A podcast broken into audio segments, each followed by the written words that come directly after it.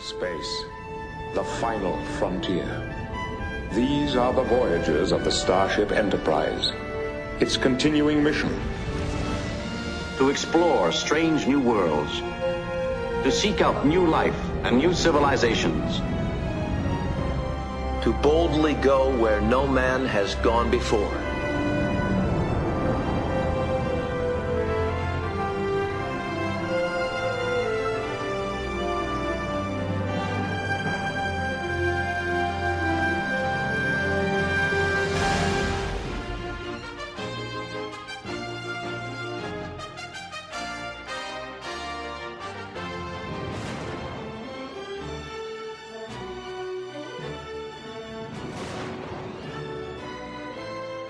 Welcome back to the Academy here. We're holding class, and it is me, uh, Demetrius Zverdo, aka Triple D, and O G Enterprise has always been my crush.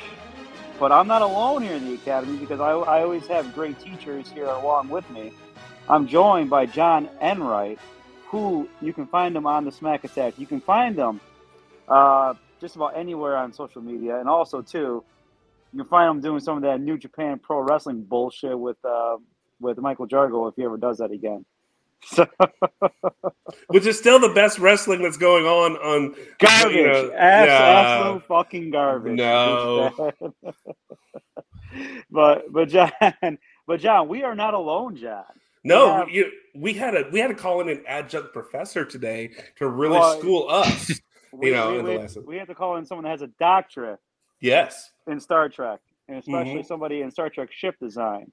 Yes, yes, and uh, ship function and uh, gaming. So, you know, ladies and gentlemen, we're proud to present to you today Mister Retro Badger. Give it up for Retro Badger. Hello.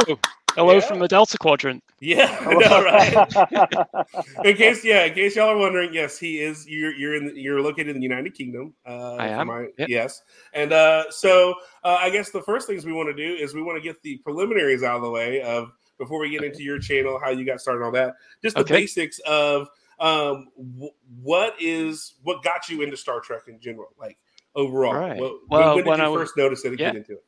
When I was uh, about four years old, uh, my dad used to watch it every night, and basically he just got me into it. He always had it on in the afternoons, in the evening. And it was always The Next Generation. So it was probably around nineteen eighty-nine I started watching it. And I was just hooked uh, from The Next Generation, basically. Watched it whenever it was on T V. Loved it. Uh, loved the characters. Loved the exploring space aspects. Um, it, was, it was just incredible. I mean, I think it. Everyone who gets into Star Trek, it's sort of, you have like a sort of personal connection with it, don't you? It's yeah. sort of... Um, oh, yeah. You know, it's a personal thing, but yeah, I absolutely love it. And then, of course, we had Deep Space Nine after that, and then Voyager, and it was it was just great. So um, yeah, I'd say it was probably my, my father that got me into it. Definitely. Cool. Beautiful. That's Beautiful. very cool. Now, um, awesome. so you said you, you grew up with T N G. So is that your show? You because everybody kind of identifies with the show. You know, yeah. I, uh, I, I would say probably Voyager actually. Really? Okay. Uh, yes. Nice. I, uh, it was always my favorite Voyager, but um, the original series as well is I, some right. of the episodes in particular. Uh, they are my favorite. They're just you know like the Balance of Terror. Uh, oh yeah, that's a great episode. There's so many to pick yeah. from. Yeah, but, see, he's a he's an O G guy. He is. I am a he is O G, an T O S guy. I'm a Deep Space Nine guy, and I think I think you're the first person we've had on that's been a Voyager guy, right? Really? Oh, wow. Yeah, yeah. Well, so what what was it about Voyager that you connected with over the other shows? Uh, I would probably say, let's see, I would have been probably a teenager when Voyager came out, um, and I think at that time in your life, it's it's quite a hard time, isn't it, growing up yeah. when you're at school, you know, mm-hmm. and I sort of, you sort of identify with Voyager, like they were in the Delta Quadrant, they were alone. And I don't know, I suppose at that time in my life, I didn't have many friends. And I sort of felt like that show, I could relate to it a little bit. And it got me through growing up a bit. And I don't know, it was, I just had a connection to it, definitely. And it just, um, I loved the, the story, the characters, although I, I do find Neelix a bit annoying, if I'm honest. oh, yeah, Neelix are really annoying. Yeah, I mean, Ethan Phillips, he's, he's a great actor. Mm-hmm. I've got nothing against Ethan Phillips, just the character uh, Neelix. So Tuvix was cool. Remember Tuvix? But he's yeah. dead. Tuvix. Yeah, Janeway uh, murdered him. Yeah. But uh, yeah, and the, I just love the ship, uh, the Intrepid class ship, uh, everything really. And then, of course, we had the Borg as well, mm-hmm. who we got to see quite a lot of. Mm-hmm. And then there was the whole journey home. And then there was the odd episode where they would make contact with Earth, or there'd be possibly a way home, but it would never quite work out. And it was just, it was exciting. Right. They're Gilligan's Island, yeah. you know. Uh, ah, yeah, yeah. I felt, you know, there was a comparison because it was always like something would happen and there was maybe a way to get home, but then they chose the other path because the, the way home wasn't going to be worth it, the, mm-hmm. the cost. And so then they were like, oh, no. And it was almost yeah. Gilligan's Island every every week, and you know, without the humor um, aspect of yeah. it in a way. But um, I, I, it was an interesting show. Uh, you know, for, for that. So, all right. So you, we, we know you're a Voyager guy. Uh, what what's your, if you had to pick of all the ships, it can be yep. any alien race, it can be anything that's been on Star Trek. What's what's your number one ship that you're like, this is my this is my ship? Okay, um, I would say the Galaxy class. Really, me, oh. personally, um, I just absolutely love that ship. I just love the the look of it, the design. It's very, I suppose you could say, nineteen eighties. Inside, yeah. it sort of projects power. It's uh, it's got wood in on the set, hasn't it? It's all wood yeah. inside. Uh, it has a counselor, and um, yeah. it's just, I love it. It's um, and also the, of course, source of separation. Yeah, you've mm-hmm. got the. Uh, it has a battle bridge, so it has a second bridge, and I don't know. I just absolutely love that ship, and it's the size of it, and it's just that's my favorite ship. Yeah, I mean, right? yeah. It's no, just, it... It's a great ship, the, the Enterprise D. I mean, you can't, the Galaxy class, you can't beat it. It's just, it's such a, I, I watch, I do watch a lot of ships, and they, all the people that do videos on the Galaxy class, it's kind of like in fiction, but they say that that was kind of like, that class and the Excelsior class, and the two workhorses really of the Federation during yeah, that time, yeah. so. Definitely. Yeah. Um, I think also it was a good ship to face off against the Romulans. Mm-hmm. So Starfleet needed a ship to match the Romulan warbird, didn't they? And I think yeah. the Galaxy class did a good job of that. Right. Especially because they haven't seen the Romulans in what? Uh, they said it would have been like fifty years or something. Oh, um, that's true. Yeah. yeah. You know, and then all of a sudden they have this, the Deredex war, you know, warbird that just shows yeah. up. And, but it turns out that, you know, the Galaxy class is on par with that, you know, yeah. so you, you gotta kind of have to go, all right, at least we're moving in the right direction, you know. It's yeah, definitely. But it, it was that fine balance of of you. You could have a family life, you could explore, but yeah. if you wanted to fight with it, it'll it'll mess you up, you know. It's oh, not yeah, gonna, yeah. it's not just gonna be uh, an Oberth class, you know. Um, no. it, it's gonna it's gonna really hold its own in a fight, you know. Even though it's got a family on board and it, it's got you know all kinds of labs and everything, it's still gonna yeah. it's still gonna mess you up. Which is you know I think that. You know, because at the time we were towards the end of the Cold War, um, you know, yeah. moving towards that, and that, that was that same kind of, you know, in the in the with the military, you're seeing that in uh, mm-hmm. in our military designs at that time period. We're looking for more stuff that could go and be bigger and better, but still, if you wanted to, it'll it'll put up a fight, you know, but yeah, not, not not necessarily be this huge intimidating thing that we we were used to having, but. You know, hey, if you if you come at us, we'll we'll still we'll still get you. But yeah, you know, definitely. You know, so all right. So you got ship now. Favorite captain? Ooh, right. Okay. um, it would have to be it, definitely uh, Captain Kirk. Kirk. All yes, right. Yes. yes. You could yeah. put you could put Captain Kirk in a room with no doors, and he will find a way out of it. he's, yeah. he's that kind of person. So yeah, it's always Captain Kirk. Uh, there you go, Jack. Kirk, baby. I've yeah. never said Kirk isn't a bad captain. I don't know what you. Everything about him just perfect. Yeah, perfect yeah. captain. Yeah, uh, he'll do anything for his crew. Stays calm under pressure. Perfect. Yeah, No, he was. He was. I think. I think honestly, if you look at it, um, Shatner's Kirk is the standard everybody else is compared to. You know, I mean, it's yeah. it's kind of like uh, you know, I don't know where you stand on your James Bonds, but really, Sean Connery is the standard for every James Bond you compare to. Yeah, um, definitely. With, yeah, with a lot of these legacy kind of characters where multiple people have played that character, the first one is the standard, and everybody else compares to that. And so yeah, I, I would say that with Kirk, you know, yeah, they're all different in a way. Um, and we all relate to, to people differently, but the standard was set by Kirk, you know, I mean, yeah. we even see that in the stories, the reverence people have to Kirk, even Sisko and Deep Space Nine, when they go, when they have the Trouble with Tribbles episode, and there's such a great episode, and yeah, they go brilliant. back and tie it. And it was just so well done, tying in the, you know, the original series, you know, stuff with, with that. And the fact that yeah. Sisko had such a love for Kirk that, you know, he was like, I stayed around and kind of said, what's up to Kirk, you know? Um, yeah. Why not? yeah. Think, oh, yeah, we all would have done that, you know? And the yeah, fact exactly. that, that the time guys were like, yeah, we all would have done that, you know, no big deal. Um, you know, I mean, that's that's the, the whole purpose is he set your standard for it. So I, I don't think anybody would argue with that decision. Uh, for that, you know, I, I think sometimes people don't say Kirk because it's such the obvious choice because he's the standard, and so yeah, you know, like I like Sisko. I, I really feel like he was a wide range of a of a character in the captain. Uh, you know, unique yeah, in the sense was. of you know he's a captain, but he's also a planet's you know religious figure. You know yeah, as well. Yeah. How do you how do you balance that out, and then we see his melding of the two roles and who he becomes as a person. Um, yeah. You know, the fact that he loves to cook, which he got from his dad, you know, I mean, like physically cook, he's not doing replicator stuff. Uh, and then we see kind of a nod to that, uh, which I know you haven't seen yet, but in Strange New Worlds, Pike is that way too.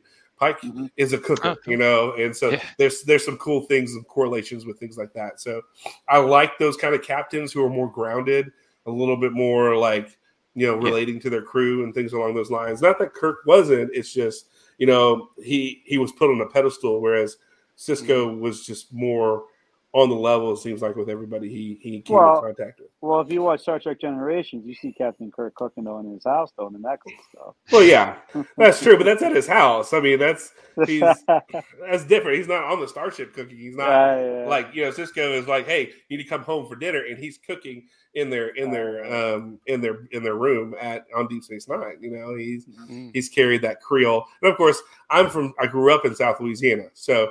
I'm partial to Creole and Cajun cooking. So, uh, oh, yeah. you know, yeah. So I was like, hell yeah, there we go. Let's bring that in, you know? so uh, you get some good gumbo or etouffee or jambalaya. Let's do that. All right, cool. So, all right. So we've got ship, captain, show. Um, I just, what, what, what am I missing, Triple D? I feel like there's a big, oh, oh, yeah. alien race. Favorite oh, alien, alien race. Oh, yeah, yeah. Ooh. Oh wow! Here we go. Yeah, it could be a federation, one. non-federation, whatever you, whatever, whatever is not human. What's okay. Alien race. I would have to say the Klingons. All right. All right. Uh, I I've got respect for them. They're, they're a warrior race, but when it comes down to it, if they need to make an alliance, even with humans, Federation, which obviously they they saw as weaker, uh, they kind of put their instincts aside, that you know, to attack them, because obviously in the it, in the past they had um, a bit of a falling out, didn't they? The big war, obviously, right? And then we had the um, Kismer Accord.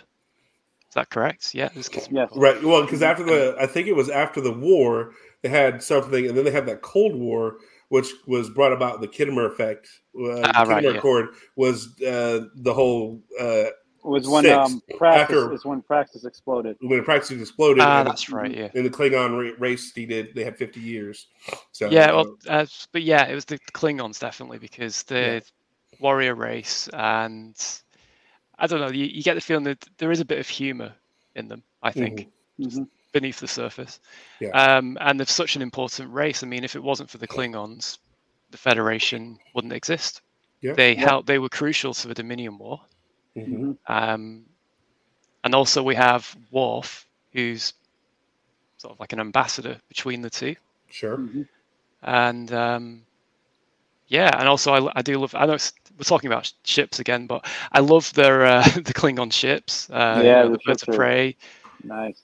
Cloaking device, and they've helped out a lot. I mean, there was that there was the episode with um, on the Next Generation where Picard had a standoff on the uh, on the neutral zone, I believe it was, mm. and he was outnumbered in the Enterprise D, and then we con- they, he contacted some Klingons for some help, and they were they were cloaked, and then they just uncloak at the end. I don't know if you yeah. remember that. That was yeah, so yeah. dramatic, and it yeah. was yeah. so cool. And uh, yeah. yeah, I would say Klingons, yeah. without a doubt. Um, well, of course, the Batleth as well. I forgot oh, about the Batleth. Oh yeah, yeah. the different weaponry. Yeah. I mean, so just so you know, you you have matched um, my friend Lance Archer, who's six foot eight, two hundred seventy-five pound professional wrestler, wrestling for A E W. That's his favorite race as well. We've been trying to get oh, him cool. on on Star Trek as a Klingon because he that's his favorite race. So we've yeah. been like, you know, pitching, you know, everybody at Paramount like, hey, get Lance Archer on as a Klingon. He'd be amazing. You know, even if it's just a walk-on role. yeah. I mean, the guy is six foot eight, two seventy-five. He's, wow. he's massive, and he's already got a hair and a mohawk braid, you know, and he calls himself the Murder Hawk Monster. That's his wrestling persona. And so uh, it's it's hilarious. And we're like, let's let's get Lance as a as a Klingon. It would be hilarious. Oh, that'd be funny. Oh, yeah. yeah. You know, so... Um, You know, and I think I agree with you. I mean, even in Enterprise, which I know a lot of people don't like, and I don't know where your thoughts are on Enterprise, but I respect it. Yeah, certainly. You know, you know. Uh... But the first episode involves Klingons. You know, there. You know, yeah. he had he yeah. had uh, uh, what's his name, uh, Zeus, Tiny Lister. Uh, yeah, you know, Tiny as, Lister, yeah. as as the as the uh, as the Klingon who lands on Earth, and in Enterprise is like, we got to get him back. And so, yeah. and who knows what the Federation or the humans would have done if that didn't happen and the Vulcans kept, you know, holding them back. That's you know, true. Yeah, you know, yes. so even even in that aspect, uh, and then of course the funny storytelling of how they got their flat ridges, you know, in Enterprise, and to kind of tie that into T O S and what happened there. Mm-hmm. So, um, oh, yeah. Yeah. you know, also it, also also too, John, the uh, the evolution of the, the Klingons from the original series, yeah. of how they were to Next Generation, where in the movies where became more like the, the samurai, where it was all about right. honor and bringing honor into your house. That's why I I love the Klingons about that. Actually, I was listening to um one of um it was uh, it was one of the Ian Fleming novels. It was uh You Only Live Twice. Hmm. Oh where yeah, Bond had to, yeah, where Bond had to go to Japan, and right. he's, he's sitting there with uh, Tiger Tanaka, and they were talking about honor, and Tiger's talking about Japan, about bringing honor. And I'm listening to it. I'm like, damn. I was like, those are the Klingons. Mm-hmm. Exactly. Really? You know, it's like, yeah. Yeah. It's like, if you bring dishonor, the Klingons, you know, they'll like kill themselves, you know, because they brought dishonor to the house. Oh, yeah. Yeah. Yeah. They're always trying Big to bring thing. honors. Yeah. Yeah. It was, it was awesome. I was like, man, I was like, I need to check that out, that book. Uh, the... Yeah. It's, yeah. Actually, that, that's a really, like, the entire uh, Fleming Bond series of books are really great. So, yeah, I've just seen the movies. I've not ever, I haven't read the books, but you do get a different perspective, don't you, when you oh, read yeah, books? yeah. You know, Actually, yeah. to totally just totally just sidetrack off of, sorry, John. This is when what we you, do.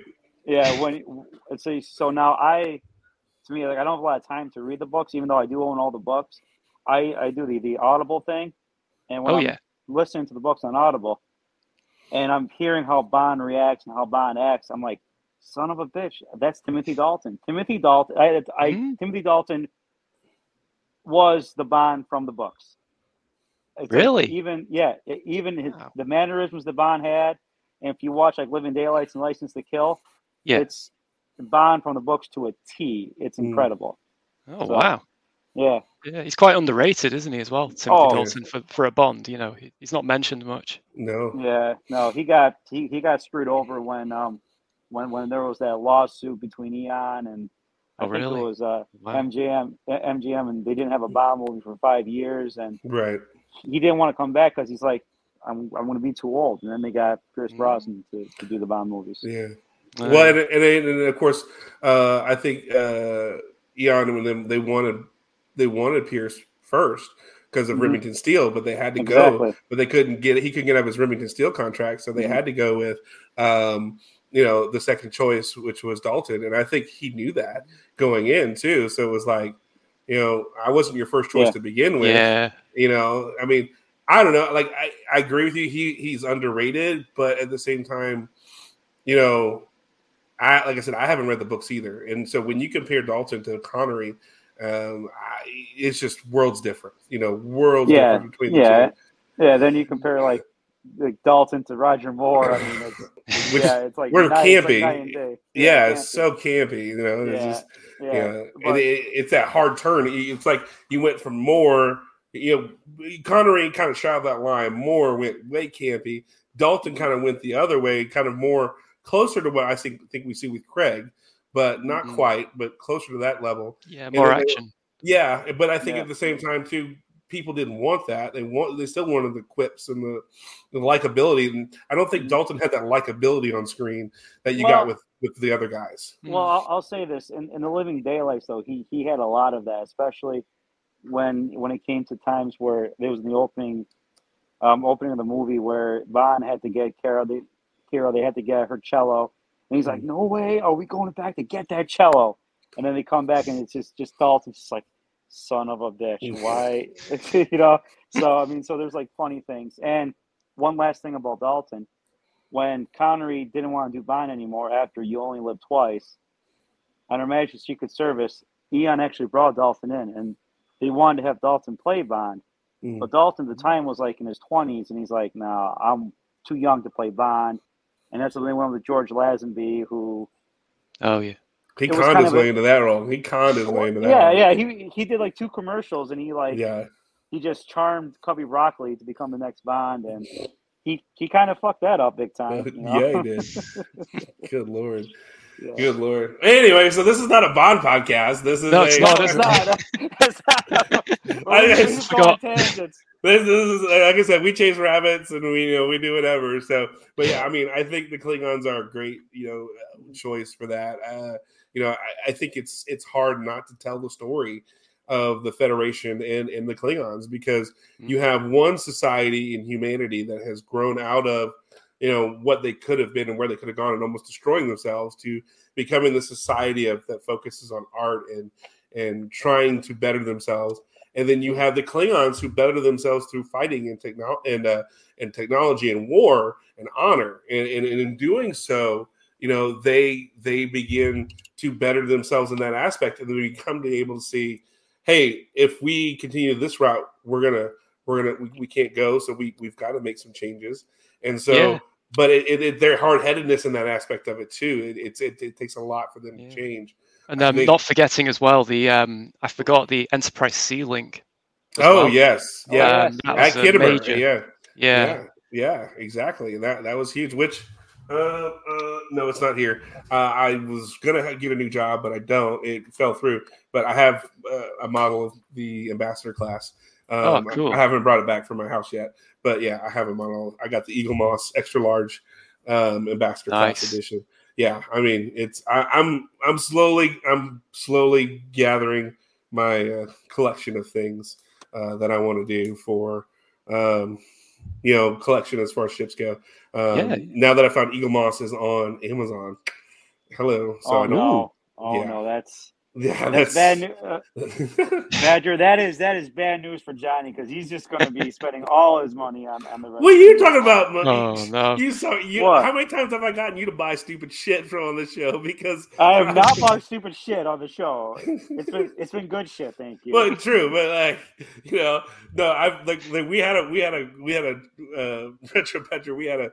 I think a streak of like four shows in a row where I would read something and he's like, "Oh, I gotta go buy this." And so he does, like four shows in a row, he bought something that I was like, "Oh, look, they're coming out with this. I'm gonna buy it." Yeah. And so he bought all kinds of. Yeah. So that was I bought that, that was, Playmobil. I bought that Playmobil uh, Enterprise.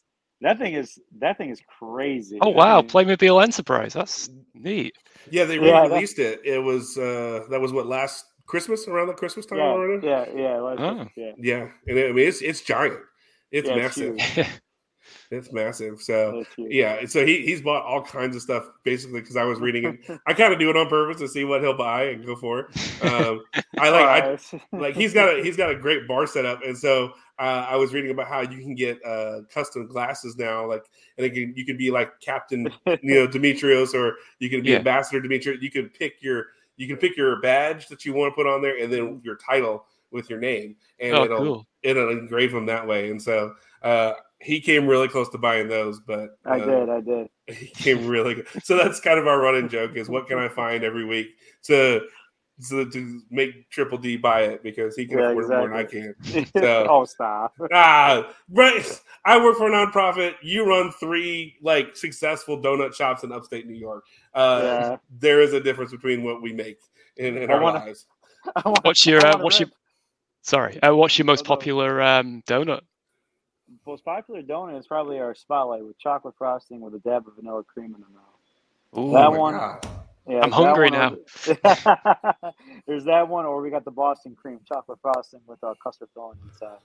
Oh, yeah, very nice. Good Lord, good Lord. And, and, and he comes up, and he comes up with all like the specialty like stuff, right? For your for you guys, yeah. who come up, he designs yeah. and comes up with all the different specialty donuts and flavors. So this is whenever like if you ever go and check out like Dippin' Donuts on Twitter or Instagram, dude, you see some of the specialty stuff. That's this is all Triple D's from his crazy mind. That comes oh, right wow. there. You see it. So I'm gonna check um, that out. Yeah, yeah. definitely. Yeah, yeah another, they they they have. If anything, they have the best food porn channel, like you know, Instagram and Twitter, mm-hmm. um, that you're gonna see. So uh, it's worth it just for that to go.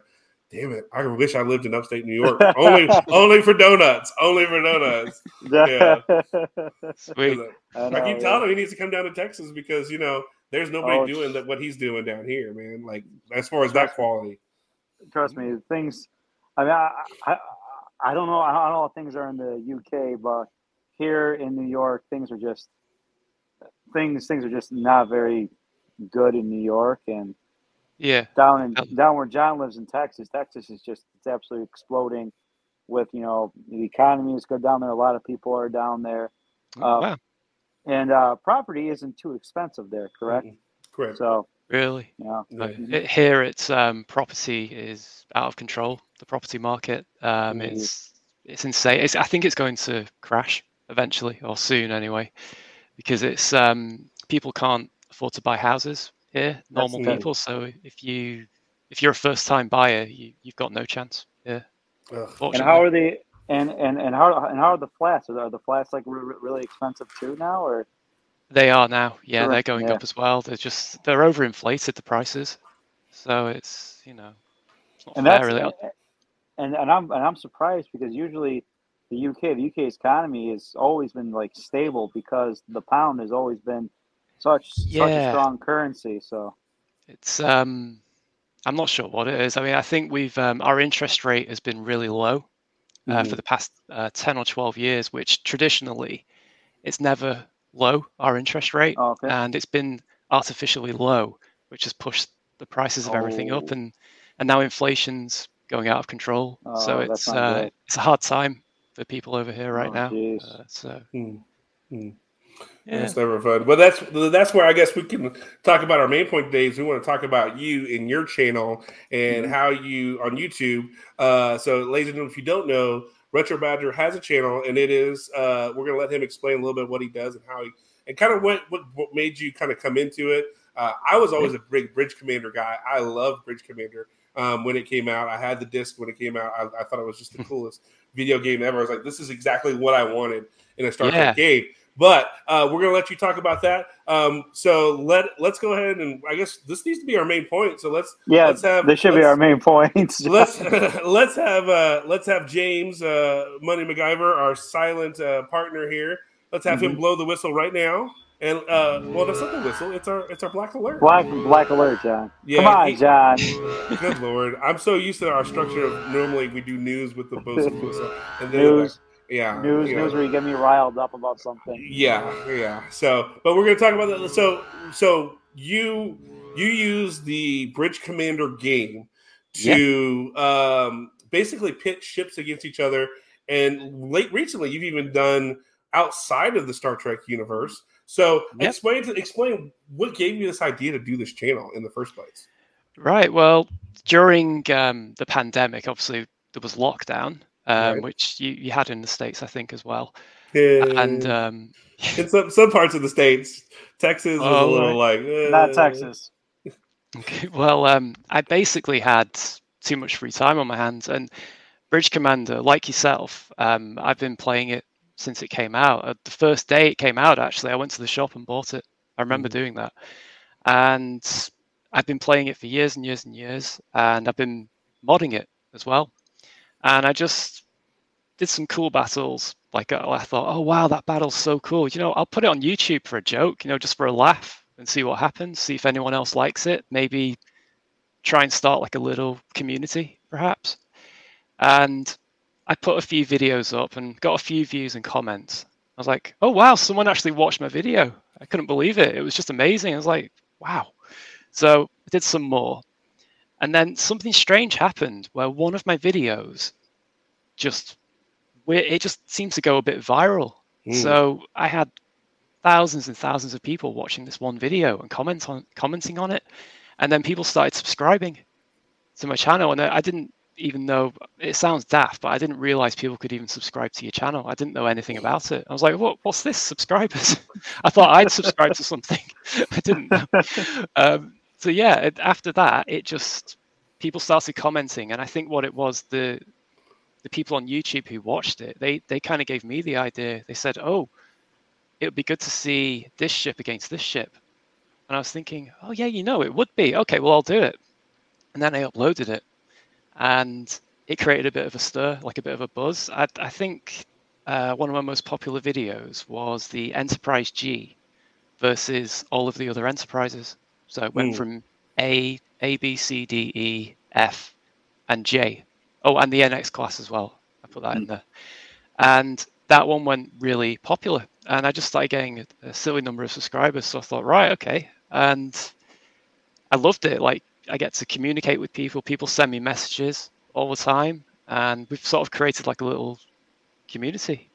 Cool. And um, yeah, and I'm, I'm just, I, I basically get all of my ideas off. Let's see, I get half of my ideas from people, and half of the ideas I just think of.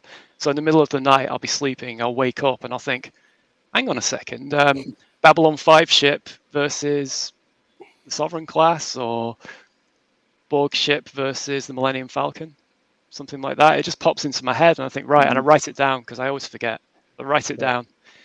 Um, but yeah, it's it's kind of just um, grown from there, really. But I, I can't believe how many people uh, like it and have watched it. I'm just it's just amazing.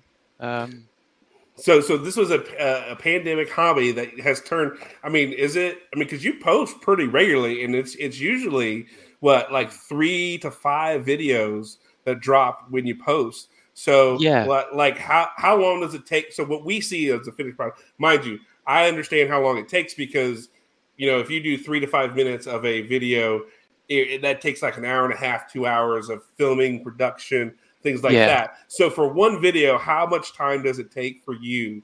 Are you investing into that one video that's usually three to seven minutes long? Uh, I would say probably a little over an hour for one video.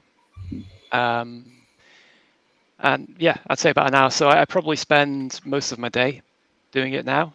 Really? Um, yeah, every every day. Uh, though I I try to have a few days off if I can, but it, you know, it's it's quite hard. But it it's just I, I just love doing it, and also it's um, with YouTube they pay you a little bit of a little bit of money for mm. adverts.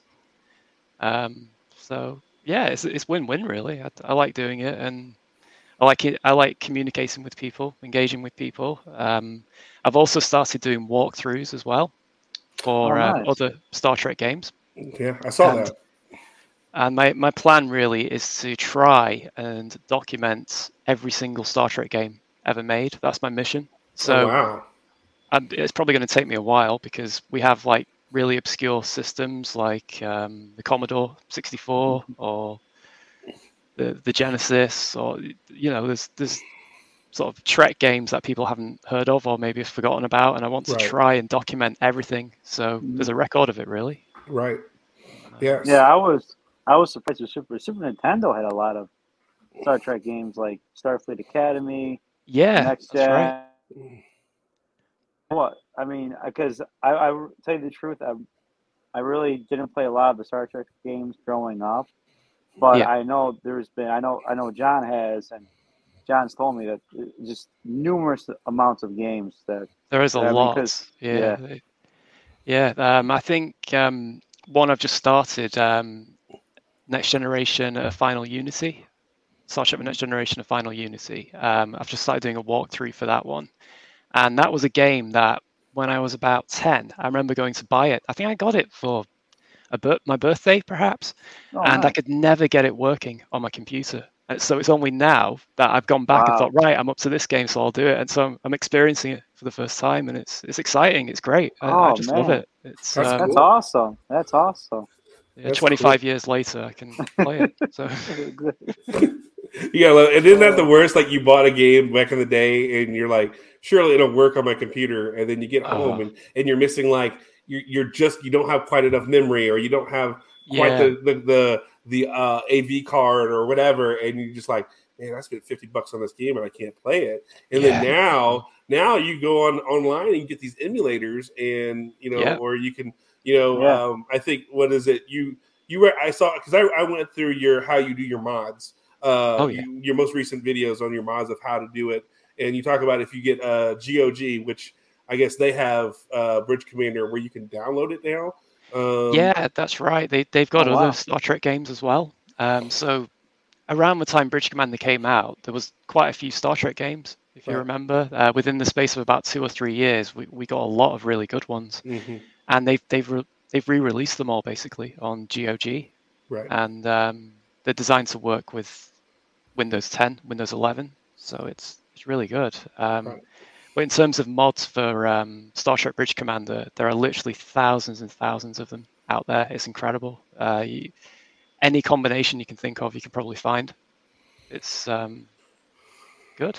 Yeah, well, I mean, and so I know that you've done Star Trek mods, you've done uh, Babylon five mods, you've done Stargate yep. S G one mods, uh, yep. Battlestar Galactica. What's been your favorite one that you're like, oh, okay, I didn't, this is cool. What, what's been your favorite one that is a non-Star Trek mod that you've, you've put on and maybe run a few times with different ships? Okay, um, I would say the Stargate um, mod pack, because you get a lot of Stargate ships in there. And I think using the Ori, you know, the Ori warship, yeah, where yeah. it fires that big beam out, mm-hmm. that for me was, was so cool. I, I, I couldn't wait. I remember finding the mod. And it was like, I I had to do something that day when I found the mod, and I just didn't do it. I, I can't remember what it was, but there was something I had to do that was really important, and I forgot because of that mod. I got so distracted doing That's awesome. Um, but basically, I tried to recreate the uh, the battle in Stargate S G one between the Ori and the, uh, the Tari, mm-hmm. the Earth ships. And uh, yeah, it's, it's really good.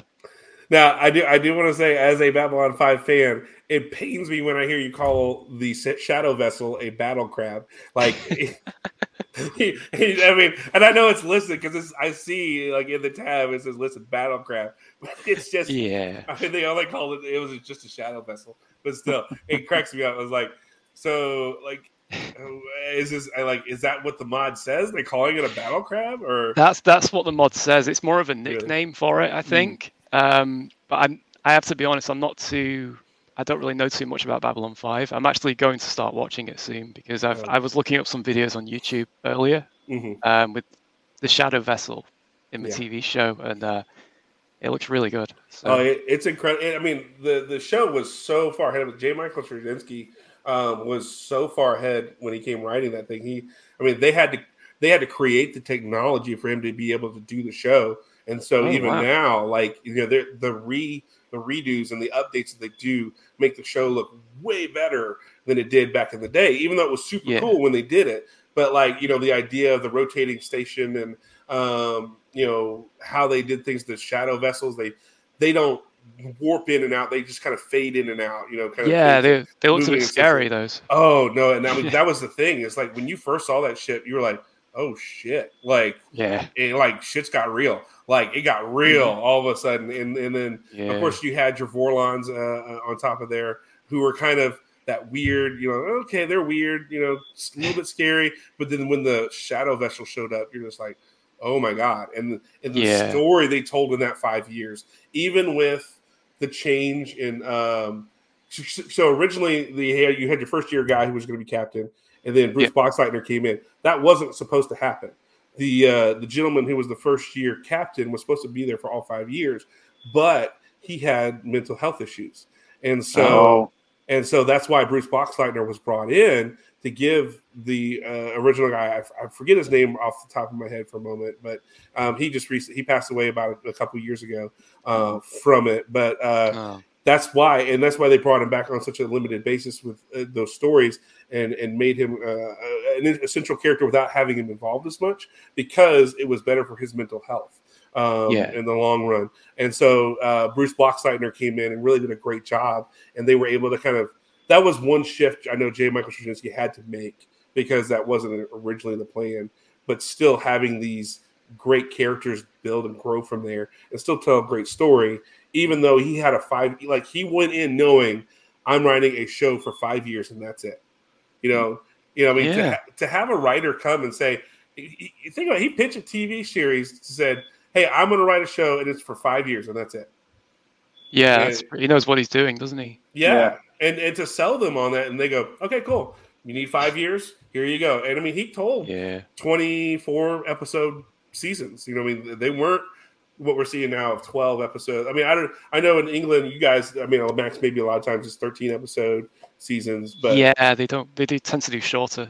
Yeah, yeah. Here, here in the States, it's, if you know, twenty-two, twenty-four episode seasons, you know, mm. for that show. And it's, it's, it's done really, really well. So, you know, if you can find it and you can watch it, man, it is, I you're will. Gonna start, I am, man. Yeah, it really gets really good in season two and on, you know, because the first season they're getting their, their footing and they're starting to get some stuff going. And there's some stuff in the first season that correlates throughout the rest, obviously, because it's a serialized uh, story, but yeah. it really starts to pick up in season two. Um, it really cool. does. Um, you know, some like as a matter of fact, one of my beagles is named Jakar from the character Jakar from Babylon five. So you know that's oh, how much neat. we love oh, the show. My so my oldest beagle is called Jakar um, for that reason. Yeah, you know it's so good. I can still I can still bench press more than you. So shut I know up. you can. I know you can. So yeah. So uh, all right. So so Babylon is your favorite. So then how did you how did you find these mods? Because like I'm not a Like I like playing games, but I'm not a big modder, or I mean, I usually I'll play a game and I'll wear it out or whatever. So how yeah. did you find these mods for Bridge Commander to do some of this stuff? It was years ago. Um, well, it was about twenty years ago, I think, when the game came out. Yeah. And I had some friends on the internet. Do you remember M S N? Yeah. Chat Messenger. Yeah, I had some friends on there um, who were part of a Star Trek group. And they just sort of said, oh, well, you know, you can, there's some mods for this game. And it, somebody sent me a mod. It was the first mod that was made for the game. And I think it was to stop, you know, the um, the first officer on Bridge Commander, Safi. Yeah. Um, a lot of people found her really annoying. And the first mod ever made for that game was to mute her, to actually mute her voice. And that's the, that's the mod that I I tried and put on. I was like, oh, wow, so you yeah. can actually change the game. I didn't know you could mod games. I thought like, wow, mm. this is incredible. And then right. there was quite a few websites set up. And then there was like a big directory, like a database where you could go. And there was just loads and loads of them.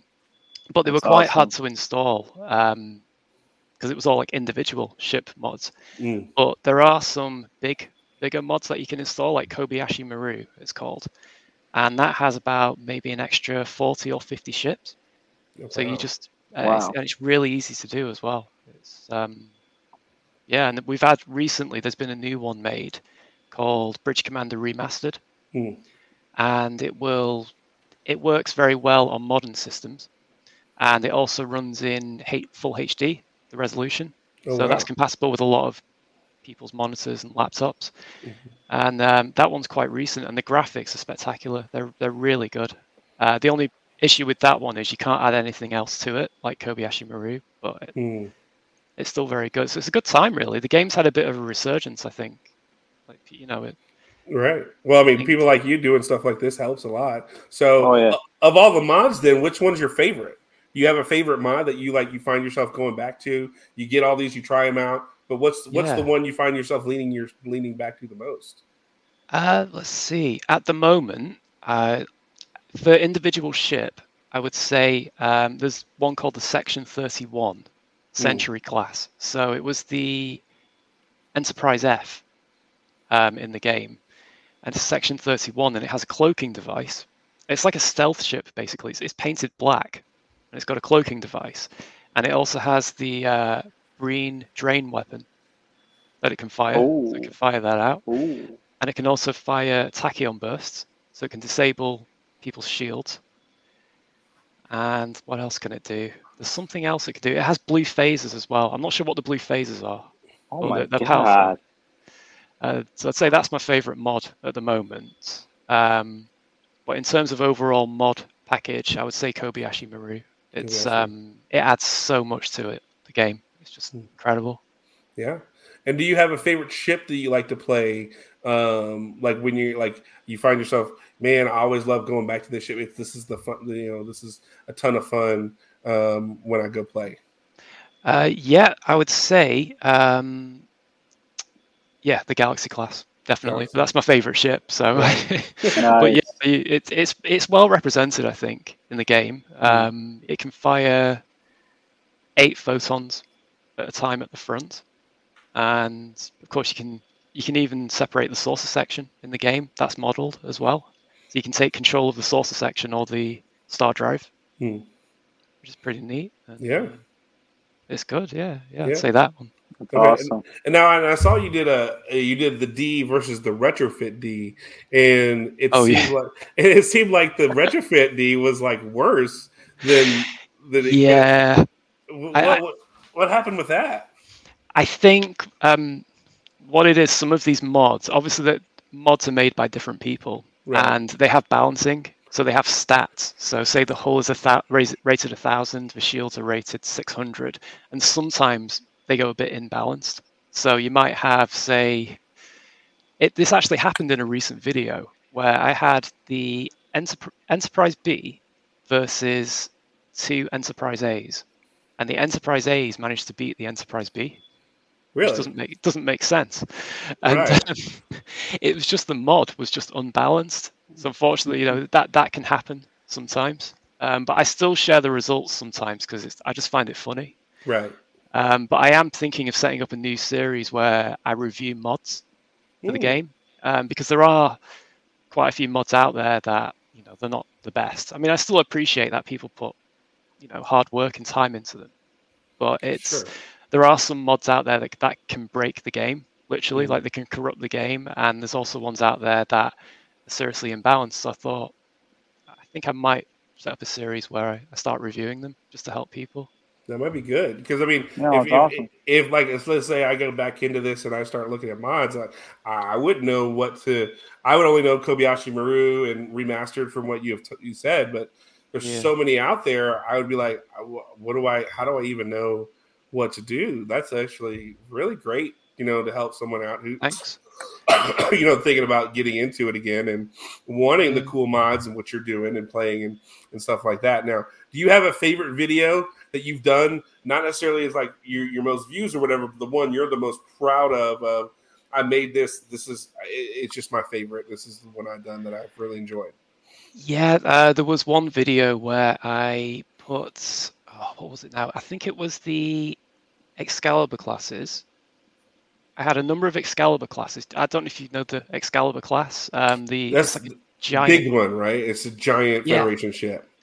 And it was up against the Cardassian uh, Hutet, I think it's called. Oh, yeah, that big-ass like carrier almost looking mm-hmm. kind of thing. That's right. And what kept happening is I played as Starfleet in the Excaliburs, and the computer controlled the Cardassian ships. And the Cardassian ships kept colliding into each other and blowing up. Oh, really? And um, I put some... It kept happening so much that I kind of put like a comedy element to it. I put some... Um, at the end of the video, I put a bloopers section. And I put some like funny piano music and showed them all exploding into each other. And then for the finale, I had um, Gul Dukat. A picture of Gul Dukat. He was sat down and he was staring like with a grin on his face. And then I just put dedicated to the stupidity of uh, Gul Dukat. And it was, uh, that was my favorite. I, I think I remember that one. That was great. Bravo. Bravo, bravo sir. Bravo. Bravo. Thank you. Oh my gosh. That's great. oh, that's that great. Awesome. Oh my gosh. Yeah, uh, there's, there's quite a lot of humor in that game. Like some of the things that happen. Like, so you'll, you'll be fighting, say, the Borg or something like that. And then they'll be winning, and then they'll just do something silly. Like, I had two Borg cubes once in a battle, and amazingly, they they also collided. And then something will happen, like where I'm in an asteroid field, and I'd, I think it was that one where they collided, the Borg cubes, and I wasn't looking where I was going, and I I crashed into a an asteroid. So I was like, yeah, haha, you know, the Borg, they've just crashed into each other laughing, and then I crashed straight after it. Oh, it's... And it's like, things like that happen. I mean, I've got like a whole um, folder full of um, mistakes, I call them bloopers. That's awesome. But yeah. Uh, so have you ever thought about doing a video where you just kind of show bloopers and uh, and do something along those lines to have fun with it a little bit? I think I might, to be honest, yeah, because I've got, like I said, I've got an entire folder on my, my computer uh, full of them. I'd say probably half the videos end up like that. So really, uh, yeah. So do you do you find the mods make make that kind of glitching a little bit where you're you're having some of this stuff happen, or is it just the A I doesn't know how to handle, you know? Yeah, I I think it's the the A I, to be honest, because it was never designed to do half of this stuff. It was only designed to have a certain number of ships, like the mm. set ships that were in the game, right? And also sometimes you can find that the collision parameters with the ships aren't quite accurate, so they might mm. fly next to each other, um not necessarily hit, but the game thinks they've hit, so then they explode. Ah. It's, it's quite funny. Gotcha gotcha Oh my lord. Whew. I mean, that's that's some good stuff there. I mean, so yeah. So is this, you're saying you're doing this a lot, so I mean, but surely you have a regular job, so, or has this become what you do on a regular basis now? um yeah I, I sort of um I'm I'm self-employed. Okay. Anyway. Um, nice. So I um, what I do is I, I refurbish old computers for a living. So I get oh, computers very nice. um, from say thirty years ago, uh, fix them, and then sell them to people basically. Um, so I sort of I do that on the side, and then I've got this as well, and they just go hand in hand really. So when I get yeah. fed up of um, working on computers, I, I come and do some Bridge Commander videos, and then yeah, just mix it up, you know. Yeah, nice, yeah. nice. So you get tired of working on computers, you get on a computer and you play video games. Yeah, that's right. Yeah. So uh, that's that's interesting. So I mean, I mean, I'm gonna be honest. You know, I'm forty-three. You sound like you're like twenty-seven. Um, no, you know. no, no, I'm, I'm older than that. uh, I'm, I'm thirty-seven. Okay, all right, okay. all right. So you're in our ballpark as far as age yeah. goes. So, uh, do you find, like, I know on the creator end sometimes, can you see like the age group of people who are watching your videos? Do you know what that kind of is? Yeah, I, I looked at that, the demographic. Um, it's around it's around my age actually. I think it's really? something. What's it? It might be like twenty-nine to forty-five or something like that. Oh, wow. So it's, it's around, yeah, around my age, roughly. Hmm, okay. Um, so I think it's like the T N G crowd, sort right. of T N G, Voyager, Deep Space Nine crowd, mm-hmm. mostly. Beautiful. Yeah, and I mean, do you? How do you? I mean, and I know you're just you're just putting your videos up. So is it more people sharing your videos? Do you think that's how they get to know you, or um, or are you doing some things to kind of make sure your videos pop up um, on YouTube? No, um, I just I, I just literally put them up, and YouTube, I think, um, promote videos, don't they? Sometimes, depending on how many likes you get. Mm-hmm. Um, But like I said, there were there was um, one or two videos near the beginning that went super, I would say, sort of viral, and right. it was amazing, like seeing like you know um, hundreds of hours being watched on a video in a, in a very short space of time, like in a few days, and it was like, wow, really? You know, is that a mistake? I, I couldn't believe it. Um, yeah. It's just luck, I think. Hmm. That's what it comes down to. Yeah, I, I awesome. think that's I think that's how it was for me. I, I just all of a sudden one day, you know, it has suggested videos for you when you pop up, and I saw one of yours. It's like the Enterprise F versus something, and I'm going, wait, what is this? And I clicked on it, and I'm like, this is great. Let me go. Let me check this channel out. And I'm like scrolling through. Oh my god, I gotta subscribe to this channel. This is like. This is my wheelhouse right here, and he's doing Bridge Commander, and I love your commentary on it and, and everything. You don't. I mean, that's what I love about it is you don't just play. You, you you give commentary, you set everything up, and then you make suggestions about it. Now, here's my question. Uh, you know, I know that there is the F, which is the you know, it's different in the Bridge Commander versus what is established in Star Trek Online. Do yes. you feel that design, where do you think that design came from, from Bridge Commander, that it doesn't mirror the Star Trek Online uh, look? No, I, I heard from somebody, a few people commented on this. So I'm not entirely sure if it's true, but I, I believe it is, because I, I don't think people would lie about it. But somebody did say that the Enterprise F in Bridge Commander was the original Enterprise F design, oh, really? supposedly. And the person who created the one in Bridge Commander is the same person who created the one in Star Trek Online, mm-hmm. but they couldn't use the one from Bridge Commander as they couldn't prove that they owned the rights to it. That's what oh. people have told me. Mm. And so that's why the one in Star Trek Online is different, but supposedly, and that, I think the one in Star Trek Online is sort of accepted as the one hundred percent accurate Enterprise F, isn't it? Right. It's canon. Yeah, because I think yeah. I read that they that was a part of a fan, like the online version was a fan submission. Like they did a whole thing. Uh-huh.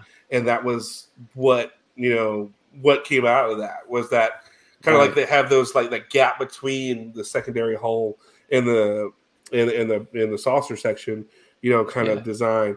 And from my understanding, from what everything I've read, Star Trek Online, that was like they did a whole fan design kind of thing, and that was the one that won. So I just yeah. didn't know if uh, if that was the case, you know, what, what the story was. So because I figured yeah. you would know more than I would. So. Uh, well, that's what I, people have told me mm. on my channel. And um, they've said it was it was just down to the rights. Like they didn't mm. have proof that it was it was theirs, so they had it had to be changed, or they, they had to create a different type. Gotcha. One. But I heard yeah. it's the same person. Supposedly. Really? Supposedly, really? yeah. So. Wow. Okay, that's a, that's interesting to say the least. You know. Now, now I have to say something. Though I'm kind of I'm a little bit. I I know some ships, but I know about some ships, but I'm not like very ship literate like like John and and, and like you. Uh, Mister Badger. The Enterprise F, that was the one that had the slipstream design and the one that uh, Ezri Dax was the captain of, correct?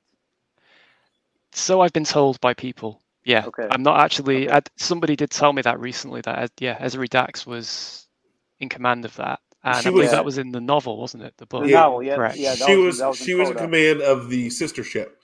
The F... Uh, oh, the Aventine. Yeah, yeah, the she Aventine. was the Aventine, yeah. and okay. and because the F was after supposedly Worf or Data was the Andorian captain when they had the refit.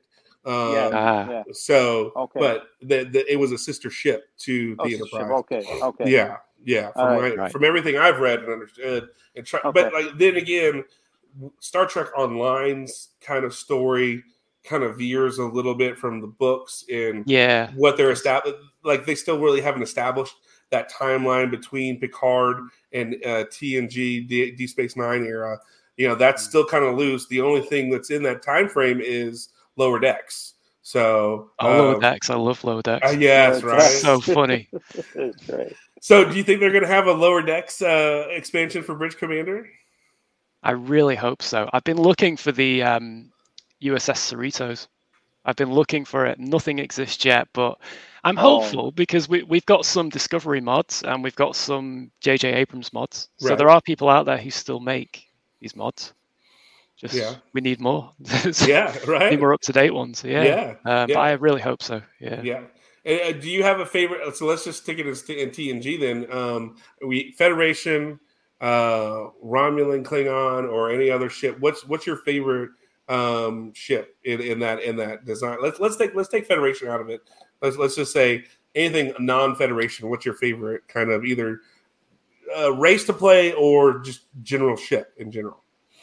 Right. Okay, that's a good question. Let's see. So in in regards to Bridge Commander or in right. regards to sort right. of yeah. Right. Okay. Um, I would say the Undyne. So Species eight four seven two. Really. The um. Mm. The main ship. Its name. What's his name? Uh, I can't remember its name. What's it referred uh, to? I think in the game. The bioship. Bioship. Thank bioship. you. Yep, that's it. um, I'd say the bioship, and it's. It sounds bad being a Star Trek fan, but I love setting up a big Federation fleet, sending one bioship in, and then just destroying, blowing up loads of Federation ships. Yeah. Um, like you dismantle the ship, so oh, you can disable awesome. the disable the impulse engines, have them drifting, then knock off the uh, warp nacelles, and yeah, I just I like doing that. Yeah, because they're, yeah. they're practically invincible unless you've got the uh, torpedoes, the biotorpedoes. Oh, oh yeah, which is that a is that a Borg thing or or yeah uh, nanoprobes wasn't the Borg nanoprobes. nanoprobes. Yeah. Okay. All right. Cool. Uh, now, which which shift Savage. do you find? Yeah, which which shift do you find is like the most O P that you've played though? Ooh, uh, the that would be the Galaxy class X from Hell. It's called. Um, is absolutely insane. It could probably go to the Delta Quadrant, go to, go into Borg space, destroy all of the Borg, and then just warp home, and it would be fine. It would be, wouldn't even have a scratch on it. It would be Triple D space. Oh my god! you you got to you got to go check out his channel just for that. Just find one of the oh, Galaxy. That that is well, yeah. I, I want to check a little bit out of it, but I want to check out more of it now. That's just savagery. Oh my god! Yeah, it's um, it's indestructible. Oh it's insane. I, although with the um, Babylon five Shadow Vessel, I was able to actually um, deplete some of its shielding. We had five Shadow Vessels all firing at the same time. And it was able to slightly bring its shields down, but oh, right. they recovered oh really quickly. But the oh my god! But the Galaxy class X from Hell, it unfortunately rammed into some of the the Shadow Vessel debris because it blew up a few Shadow Vessels, and there was debris everywhere. And it flew into it, and it managed to disable itself. Oh. So it wasn't destroyed, but it was it couldn't really do much. Yeah. So yeah, that's now the um, the one that I was surprised that I saw you did that I was really interested in was the assimilated uh, X three oh four. You know, the it was a Stargate S G one, but it was assimilated by the Borg. That yeah. was that was cool. I really liked that ship. That was that it was one. Neat. I was I was like I can't wait to see more of that um, because now you're crossing. Like genre, you're you're crossing shows, and it's like yeah, it, um, it just started off in Star Trek, and now it's just kind of just floating around. Really, it's just yeah. going where it wants. But um, yeah, like but, what, what mod was that from? Like, um, that was an individual mod, so okay. it was just like by itself. Mm. Um, but the the Death Star ones as well. A lot of people like that, uh, where you put say the I don't know, let's see the the original series Constitution class against the Death Star. And then it's just nuts. It's just because um, it's so the Death Star is so large in that game. Like the game was never designed to handle anything like this, and you're so far away from it, and it's, oh it takes God. so long. And it, it but when the uh, the planet beam, you know, the, the planet weapon from right. the Death Star, um, when that hits a Federation ship, it, it never ends well for the yeah. Federation no. anyway. It's no. just goes straight through. But well, it would, wouldn't it? I think. Right. Yeah, I mean, it's it's a kyber crystal that's been you're taking lasers focusing through a kyber crystal, and yeah. you know that can blow up a planet. So sure, you know, I don't know of anything that could stand against that. So yeah. uh, that's that's crazy. You know, um, all right, I, Triple D. I kind of been, um, you know, kind of. Uh, do you have any questions for Mister Badger? Uh, all, all, kind of... all I gotta say is that that Galaxy X class from Hell, man, that's a hell of a ship. Holy cow! you just you just you just you just walk into the Delta Quadrant, knock on the Borg's door. The yep. open door's like, "Oh, hello," and you just fuck shit up and leave. I love it. yeah, it's got um. Let's see, it has it's got like sort of its own pulse phasers which fire, but they're like really upgraded pulse phasers. It's got something called reflux torpedoes, and when one of those hits, it just creates the biggest explosion, and it can just fire them constantly. And it has on top of it, it's got, you know, from the Nebula class, the um it, it has a sort of torpedo turret on top right. of the Nebula class. It has one of those on top on top of a Galaxy class X, so oh it's just God. it's insane. So... Um, and don't forget about awesome. the uh the the phaser lance. Oh, of yeah. course yeah the phaser lance, it, it can one shot most ships. Yeah so one shot and, it, oh, and it's yeah. not it's it's not like the phaser lance that was from the original. It's like a massive, like they they they took that phaser lance and went like times ten, that, and it's it's is, just giant. It is. That's that's uh, I, to to me that's the greatest thing I've ever seen. And I'm gonna tell you, it would. So it would.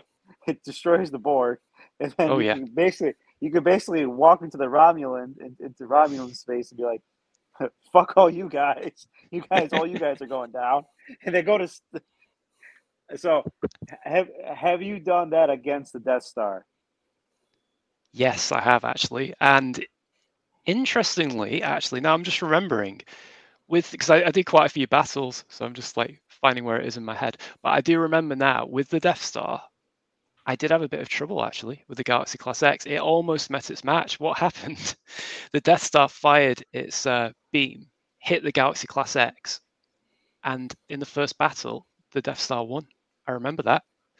So what I had to do was, in the next battle, as soon as the... Because basically the game puts you right in front of the Death Star, right mm-hmm. in front of the uh, beam, the main beam weapon on the um, Death Star two. Mm-hmm. And as soon as the game started, I went to warp straight away. You can actually warp as well when you're doing combat, and I warped out of the way of it really quickly, got as far away as possible, turned around, and then managed to get to the um the Achilles heel of the Death Star, the power core, mm-hmm. and used the uh one-shot laser on that, destroyed the power core and blew up the Death Star. Nice. Um so yeah, that was actually one. It was challenging for the Galaxy Class X there. I remember now. It was like the one battle where it You know, it was like, oh, I'm in trouble here. Normally, you know, it can do what it wants, but not that time. Yeah. No. It, I mean, but we're talking about now. Listen, now, I there's there's something funny on, on this. I, I I rip on Star Wars a lot, even though to me the, the first three Star Wars movies are considered to me considered some of the greatest sci-fi ever made. Yeah. And um, but the this the Death Star itself is just such an imposing. Just piece of you know piece of like war, you know, like it's yeah. like it destroys planets, it just destroys everything, and yeah.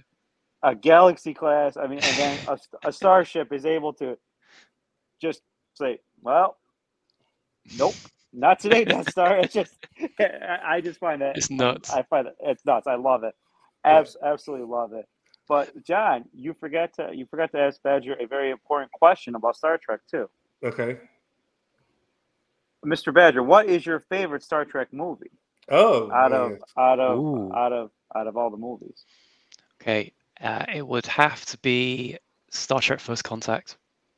Really? Oh, wow. Okay, without all a doubt. Right. Uh, I just love it from start to finish. It's a masterpiece, and mm-hmm. Jonathan Frakes directed that. Mm-hmm. Um, and I remember watching the commentary and the Borg battle at the beginning uh, near Earth. He said, I don't know if you remember when the Borg cube comes into shot, mm-hmm. sort of like, he said he wanted to make that look like a Star Wars. Um, yeah. He, he sort of went for a Star Wars effect with it, where yeah. it came in this big giant ship going across, and it was, it was like a Star Wars battle. I think it was, it was a bit like the Death Star. It was like, you know, the... Yeah, babe, yeah. Yeah, but um, wow. the battle, of course, was incredible yeah. um, in First Contact, and then we had the story, and it, it was one of those movies that had loads of different things going on all at once. So it never, there was never a quiet moment. It was always, you know, and it got your brain thinking. And then at the end, of course, they meet the Vulcans. Right. And it just sort of completed the whole thing. And it's like, oh, wow. So this is how Star Trek started. This is right. It was just amazing. Yeah. I absolutely yeah. love that movie. So yeah, that, that's mine. And now, least favorite Star Trek movie. Oh, uh,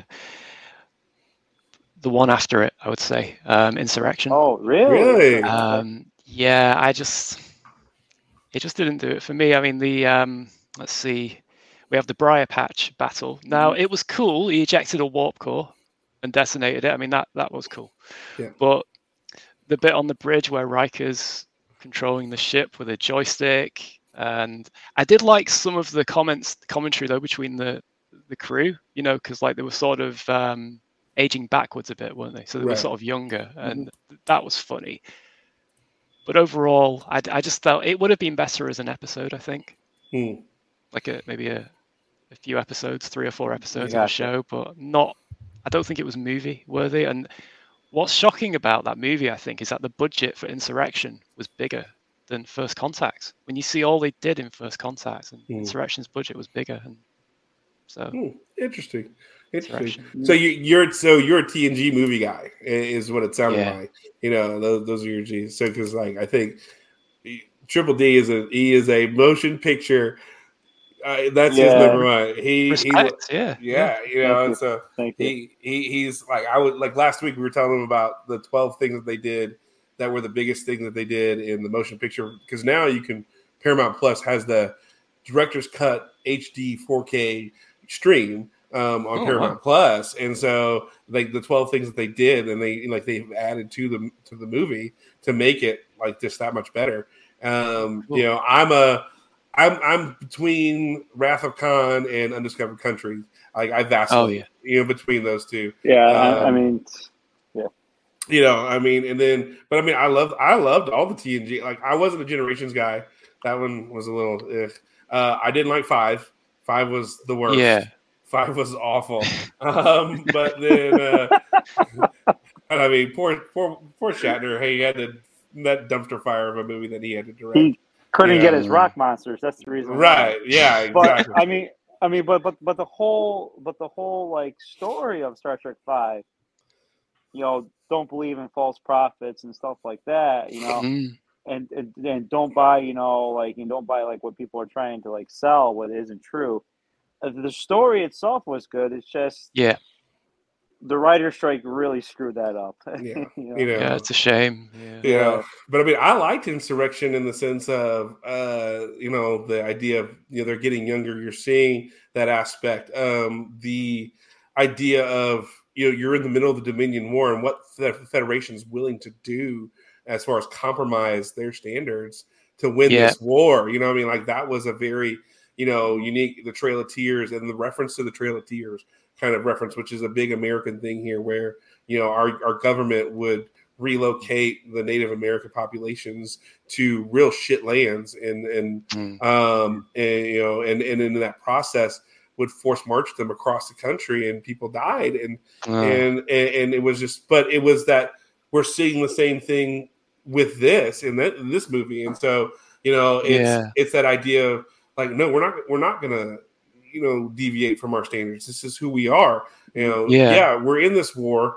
and we need the help. We're working with the Sona who, as they, as they say, they're, they're shady. They're shady A F, yeah. but yet yeah. we're going to still work with them anyway, because we're trying to win this war. And it's going, well, no, this is not who we are. And, and it's what you expect from the flagship of the, of the Federation, you know, really. Yeah, and, yeah. and so that's why I really enjoyed that one uh, a good bit because you, you had that aspect for it. Um, I, I really liked First Contact. That was great.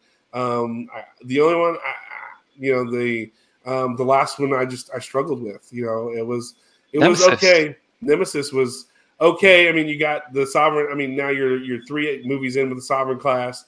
You know, mm-hmm. let's go. You have the new Riemann ship, but uh, mm-hmm. you had the the new Valdor classes introduced for the for you know, so ship wise, there's some really great ships. But mm. the story was just the weakest of all of them to me.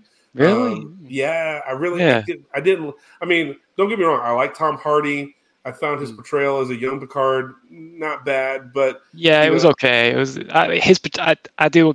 I get that definitely with the, you know, the villain, you know, side. It yeah could have been it, a bit better. It, it could have been better, and I mean, I know he. I know mentally, Tom Hardy struggled with that movie as well, and yeah. it, it literally almost killed him. Um, you know, and so like just the the story was I felt was the weakest of the T N G movies. It really was compared to what they put before. You know, there was just so much more um, introspectiveness and, and, and lack of, I guess, moving along and and, and action to move the story. It was just more, well, what about this and what about this? And you know, that's how I felt about it. But that's how I view I mean, that's my movie takes on it, you know. Mm. I think it, Nemesis for me felt like a bit of a goodbye from a Next Generation cast. Like you know, right? Uh, Riker was getting married. Um, yeah, Wesley was there, I think, but he was in the deleted scenes, wasn't it, he? Was wait, side. You, right. you, the I did. So we talked about this uh, a couple of weeks ago on the news because they were talking about how um, you know people were fighting Will Wheaton to get on these new shows, um, yeah. and uh, you like you have to pause to see him. Like, like it, when Picard is making a speech, he's like, You have Beverly Crusher, and he's like really right there, but like right on the edge of the screen. But then there is a deleted scene with him later. But like he's technically in the movie for like a half second, you know. Oh. But he he doesn't say anything or do anything. Yeah. Uh, and he's there Change. in a Star in a Starfleet uniform though, which is very interesting because he's supposed to be a traveler, but yet he's there. Oh yeah, yeah, I heard he, about this actually. Yeah, yeah he's there in a Starfleet uniform, you know, a dress uniform. So it's very funny. Mm-hmm. Uh, how that all, you know, where I, I've never seen the deleted scene. I'd have to check that out. I've heard some theories about the traveler uh, thing where it could be a, an alternate Wesley Crusher from a different reality or something because it doesn't yep. quite fit with the uh, story. Yeah, mm-hmm. we don't know. It, it's it's there's well, I, I well we can't say anything because you haven't seen Picard yet. And, no. and June well June twenty second, Paramount Plus when it comes available, get it because you can see Picard and there's I some think- stuff there. You to know. me, that's absolutely ridiculous that that Paramount is just making the U K wait to, to get that. I mean, they're... yeah, I mean, um, Discovery as well uh, was mm-hmm. taken off Netflix for us because that was the only way I could watch um, mm-hmm. Discovery, and it's just been taken off. Well, I think it's because what? of the licensing issues more than anything, uh, and they want to put everything under the Paramount Plus label. Because we ah, talked about right. this Triple D, uh, how they're yeah. kind of wanting to make everything go there. Because as a matter of fact, one of the news things that I had was that, uh, as a matter of fact, Deep Space Nine is leaving Netflix, um, and so wow. after eleven years, at the end of June, Deep Space Nine is the last holdout, and everything's going to be in um, at on Paramount Plus. Plus. Okay. Oh. So and then so starting June twenty second, if if you know for you, uh, Badger, if you want to if you want to check out. Anything Star Trek, you'd have to go to Paramount Plus to to check it out. But they're going to have everything right. under that one feed um, yeah. uh, there. So which I guess makes sense because now it's your property. You're putting everything together under. Yeah, yeah, I guess that. Yeah, you know, you, you're and you have control over it. Um, so, but one thing I did want to talk about. I, I don't know if you get this one or not. Uh, have you seen any of the Orville? No. Do you know? It's I don't actually know. I don't think we have a way of watching it in this oh, country, really? Le- legally anyway. We don't, wow. have, we don't have a way of watching it. Um, I to, really want to watch it though. Yeah. yeah. Uh, you have to get like a, you have to get like a, like a Surf Shark, like a, like a V P N, and basically yeah. say that you're in, you're in Miami to watch something like that. So I'm gonna have to, but yeah, I've I've seen obviously I've seen clips of it. Yeah. And Seth MacFarlane, you know, he's a huge Trek fan, isn't he? Yeah. And he, yeah. he's yeah. brought in loads of. Old cast members, yeah, and he he, and he was in Trek. He was in a, a couple episodes of Trek. So, oh yeah, the uh, Enterprise was Enterprise. Yeah, yeah, yeah. So so I mean, it, it it's really good. I, they just had their new Hulu only. You know, they're on Hulu only now because they were on N B C or Fox oh, before, right. and now yeah. they they just released that. So my question is: Is there are there any mods for Bridge Commander for the Orville ships? And if there are, would you play them?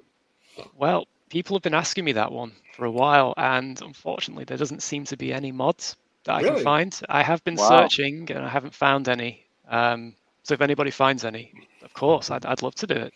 All right. um, I don't really know too much about the ship, so yeah, it looks they're, neat though.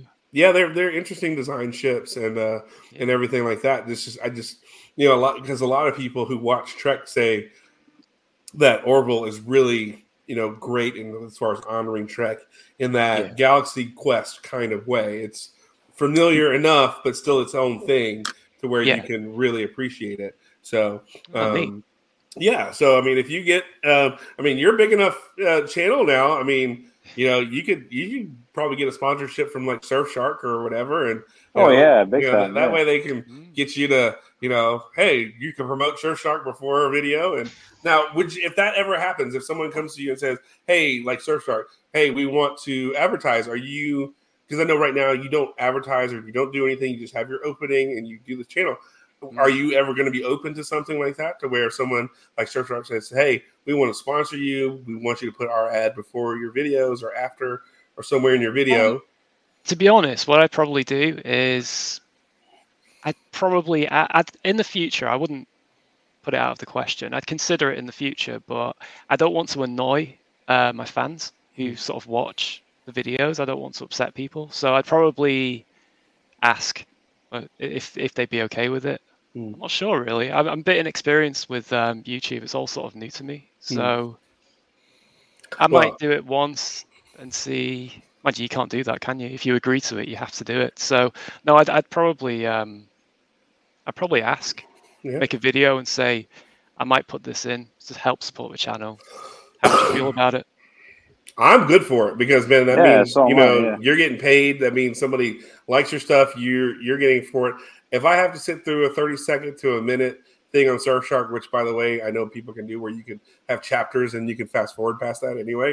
Um, oh right, yeah, you know I might do that for some other stuff, but you know um, I would be cool with that because that means one of my favorite creators is getting recognized and they're getting exactly. supported by somebody. So uh, as a fan, if I'm a true fan, I would be totally on board with you doing that, you know, because oh, right. that, that just means that you're getting, that's another source of income for you. And every time you play a video with that built in, that's change in your pocket. So why not, you know, and then I'm watching yeah, the video exactly, and that yeah. helps you even more and, you know, et cetera, et cetera. So, you know, my goal is to help you. And if you're going to advertise, cool, you know, so, hey, Surfshark, get on board with Retro Badger here. Let's go. Come on. Let's go. No, I- All right. So, I, well, you know. I, I know. I know. Sure. They sponsor all of uh, Simon Whistler's channels on YouTube, mm-hmm. like um, Brain Blaze and War Graphics, Geographics. Uh, Dave Cullen, um, Surfshark sponsors him too.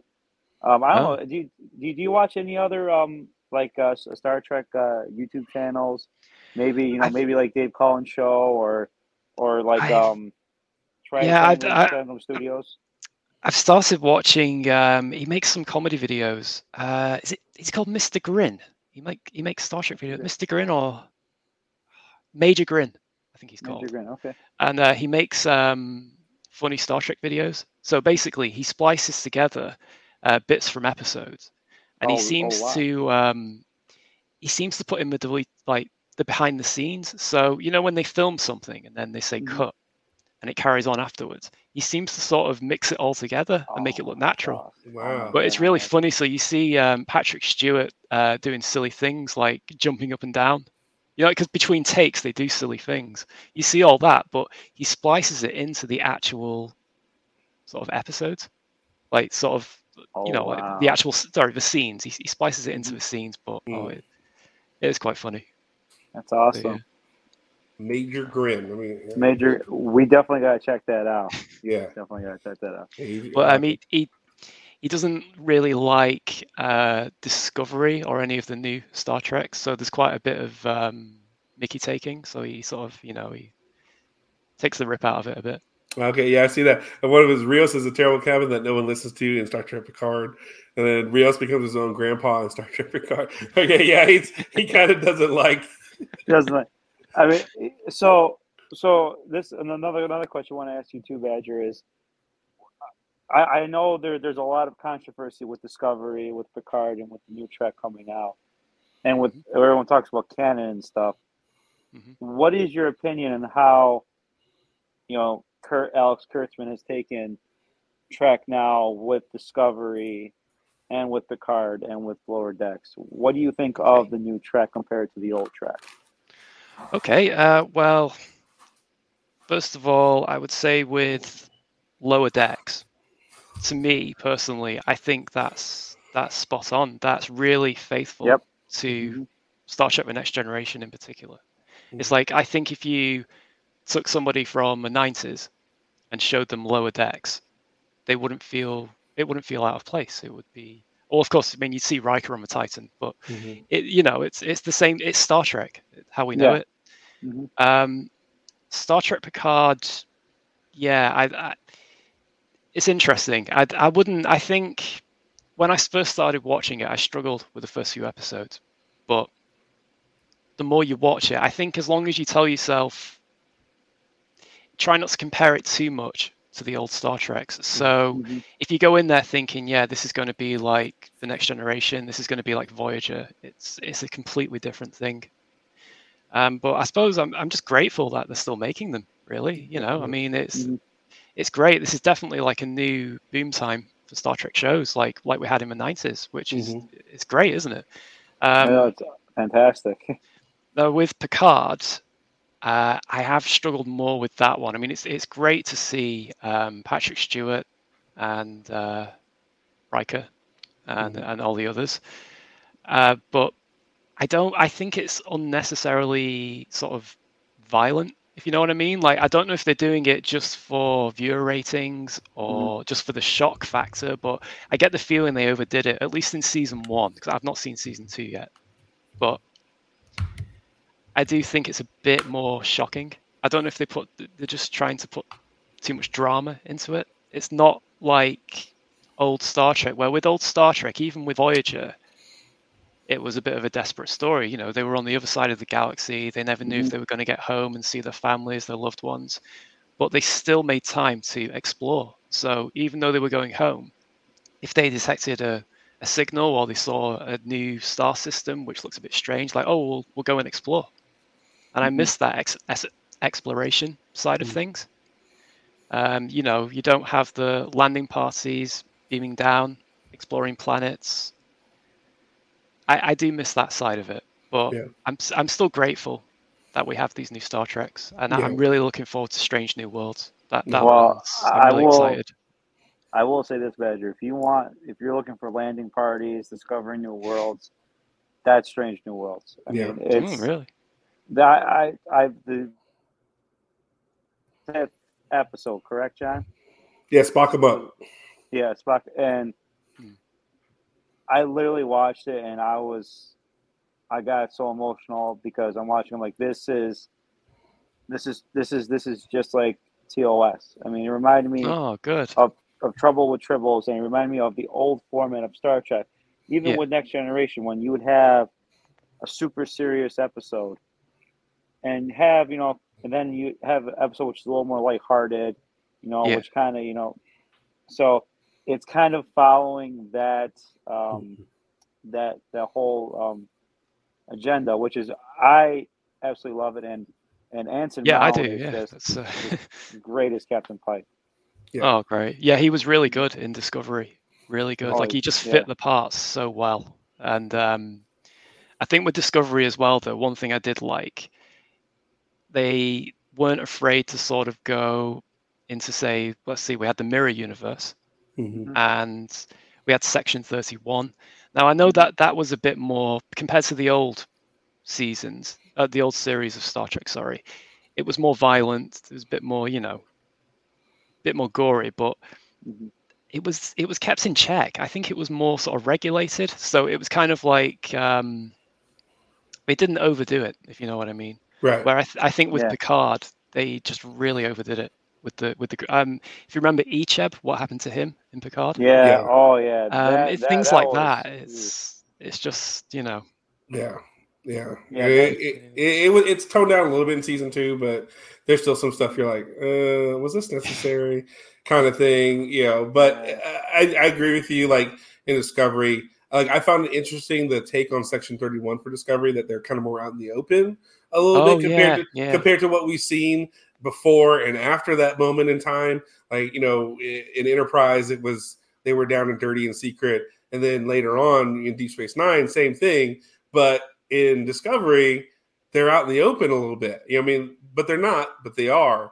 You know, it's yeah. kind of that weird, like, you know, we know that Section thirty-one exists, but it doesn't exist, but we know it exists kind of thing.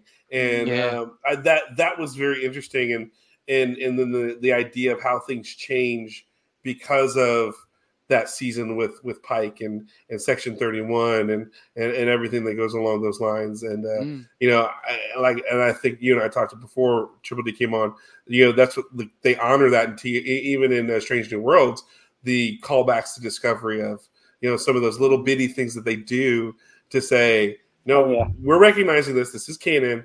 We're not going to leave this to be, you know, this thing that we don't talk about. We're going to mention it and we're going to do these kind of things.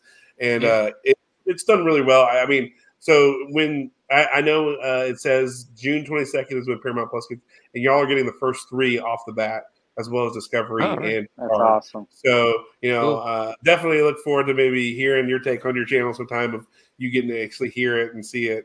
Um, yeah. Because yeah. I don't know what it costs, what they're going to charge, but over here it's four dollars and ninety-nine cents uh, a month.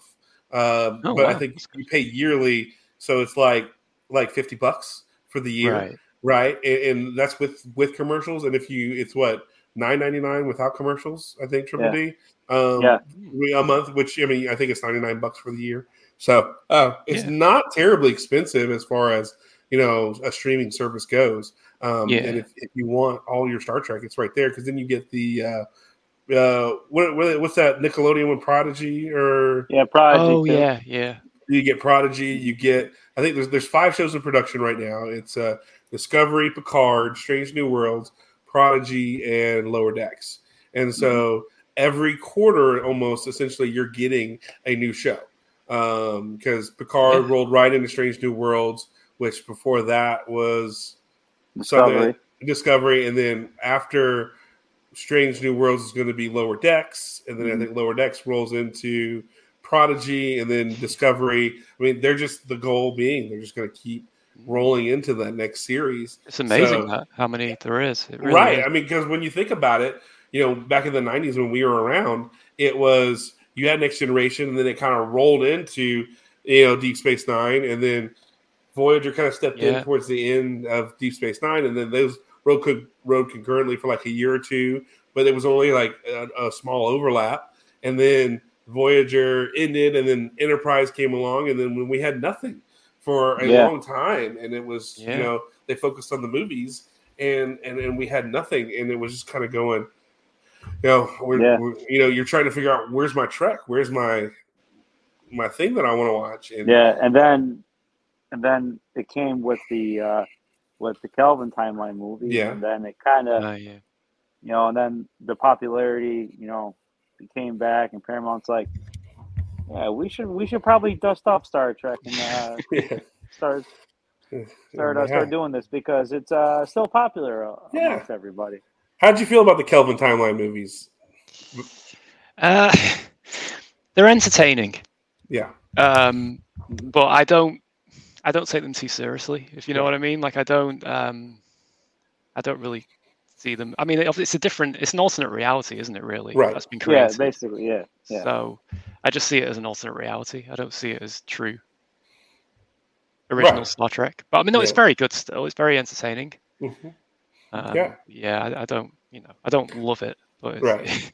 yeah. Well, I mean, I mean, it's very interesting though, because like we, you know, on, on our channel, there's a there's a Star Star Wars podcast. It's called the N F O, and one of the guys on there, he he liked New Trek, the mm-hmm. Kelvin timeline, um, more so than he has anything regular Star Trek. I mean, he loves oh, Star wow. Wars, but it, I think what what for him, he didn't know the the history of the timeline at Star yeah. Trek and how deep it is. Whereas you can kind of step in.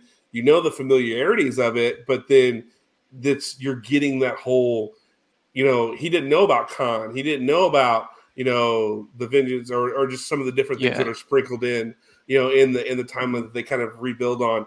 And so uh, he was like, no, this is I like this. This is all good stuff. And because it was it was a not as steep a learning curve for him to yeah. to learn the history and see the different alternate timelines and the way they took it. Um, you know, and so he could see Kirk as a young Kirk, not as William Shatner in the movies, you know, ages forty to sixty, you know. Yeah. yeah. That's I interesting, mean, though. Yeah. To see it from yeah. that perspective. Yeah. So, I mean, which was an interesting, you know, perspective. Whereas, like, you know, like, but we, we, he's the same age as Triple D and I. And so, you know, we all grew up with Star Wars and Star Trek and things like that. But just for him, he, gra- he gravitated towards Star Wars. That was just his thing. You know, more yeah. so. Whereas, mm-hmm. I mean, I grew up in a household where my mom and dad were like, hey, if you enjoy it, watch it. It's cool. You know, yeah. so Babylon five, Stargate S G one, uh, you know, you name it. I've seen it, you know, as far as sci-fi goes because uh, The Expanse. Oh, my gosh. What a great show that is, you know, and just the physics that they come up with to, to make it real. So these ship battles are just like, you know, okay, well, if I fire this gun here, my ship's going to go this way. So I have to counteract with my, you know, oh my thrust. God. Yeah, no, like, I mean, just, oh, we, we need to move. Well, we our thruster's out. Well, we can fire our rail gun. If we do, we can use that to, you know, propel us this way instead. That, Make, that's that's nuts. I mean, just the the science and the thought behind it, just because if we're as Star Trek fans, you know, there is a lot of physics and science that are real yeah, yeah. behind of what we see. And this takes it to that next level. So, um, cool. You know, I mean, I've, I've always just been a sci-fi person in general. Uh, but to me, Star Trek is the, I guess the epitome of that melding of real world science with the the sci-fi fantasy, you know, in entertainment aspect. You know, you, you yeah, it's, yeah. it's not too real worldy. It's just enough to like, okay, that makes sense, but not enough to be like, it's laser swords and magic and, and things like that set in space, you know? You know? I mean, I'm not ducking on Star Wars, but I mean, it's, it oh, is, you know, a little yeah. simpler compared to Star Trek. You know, there is some yeah. real world aspects to that. So do you have a favorite uh, sci-fi beyond Star Trek? Do you, if you, if you would say.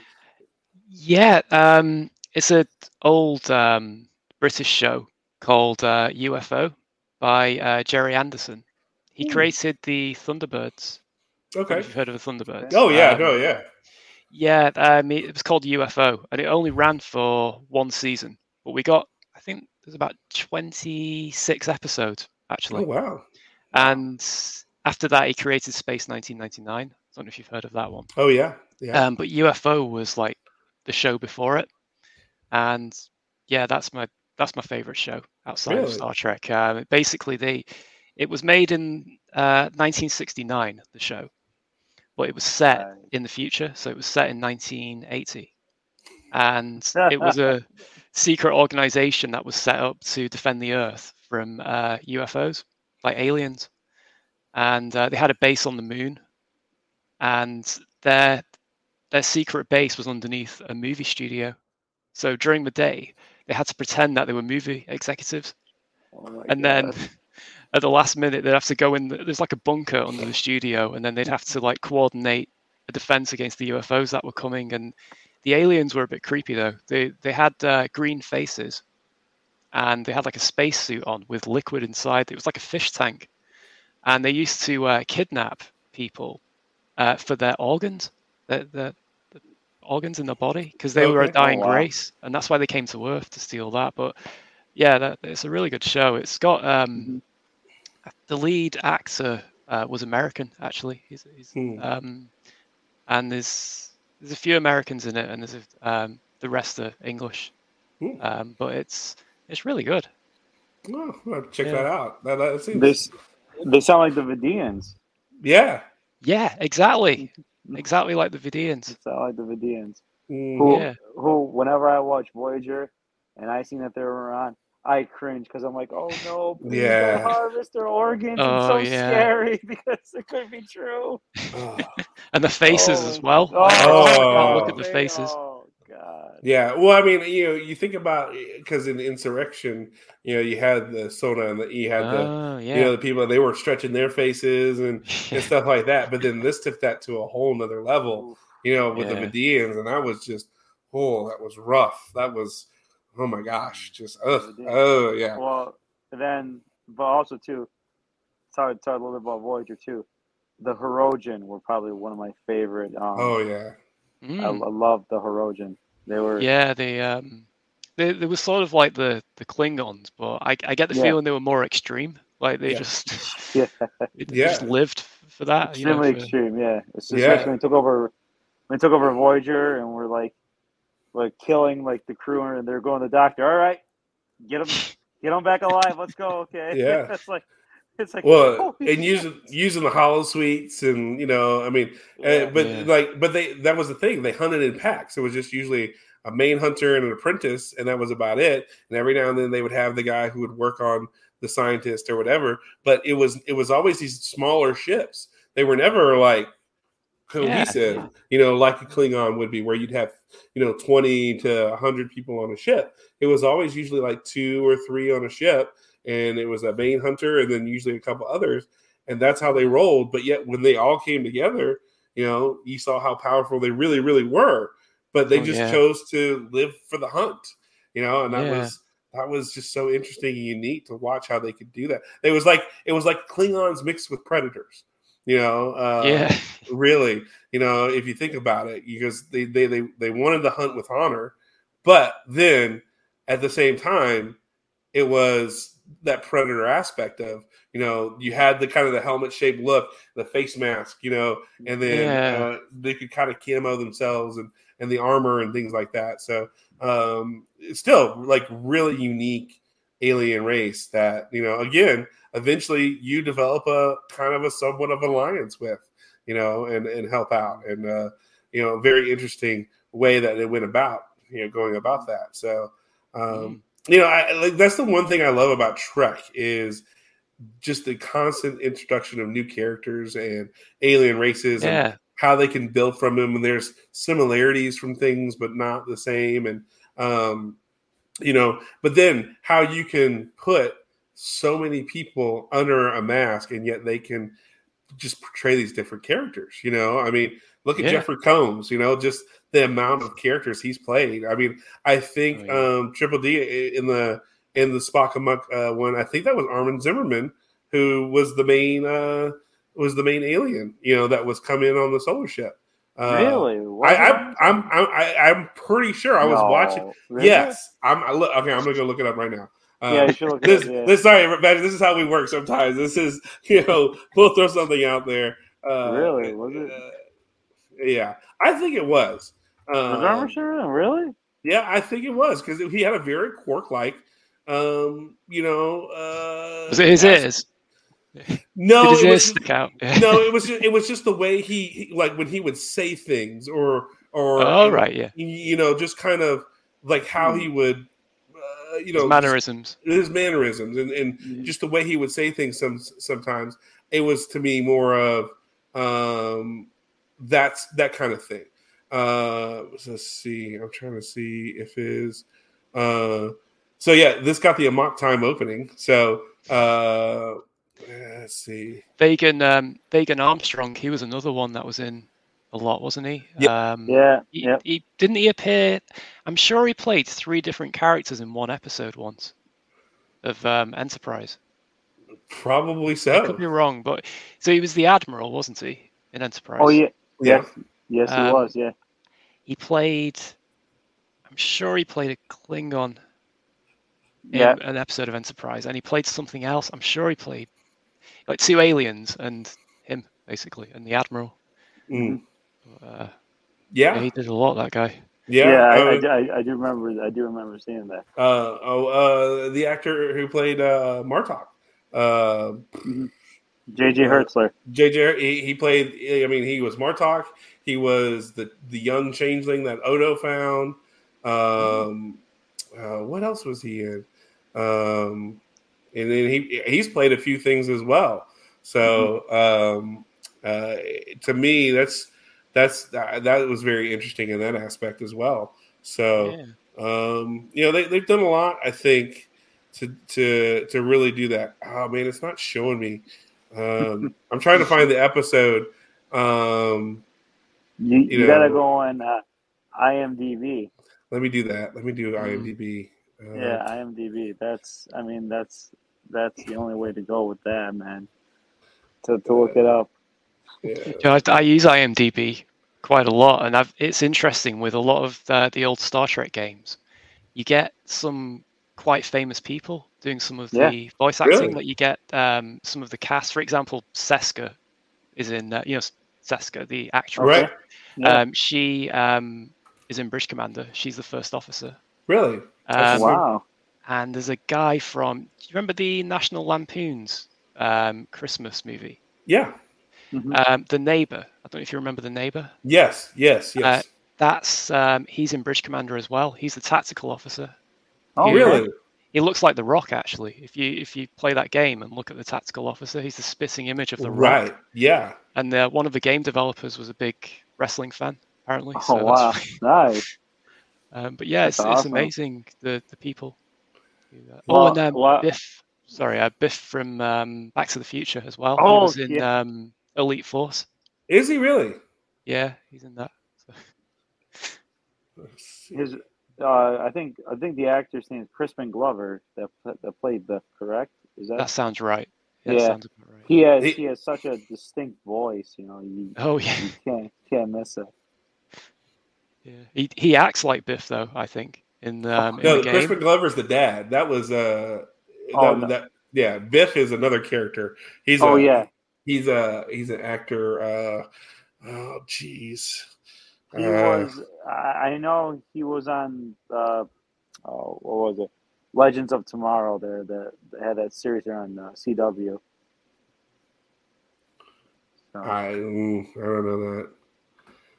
I'm yeah. terrible with names, me. I can never remember uh, names. Me too. Yeah, yeah, I yeah. guess I'm just... Half the time I know them as the character. I don't know them as their real name. Yeah. yeah, I'm just I'm that kind of guy.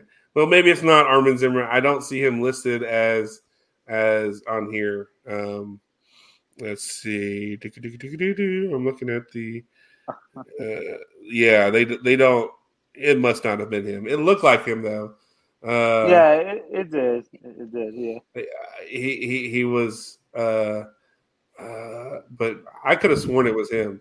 You know, he he had a lot look like him, and he when he said things, it was like, okay, that sounds a lot like Armin Zimmerman. But um, you know, anyway, like I that's what I love about Trek is you know just the availability of people, and you know the fact that like people love Trek so much that they want to come back and do you know.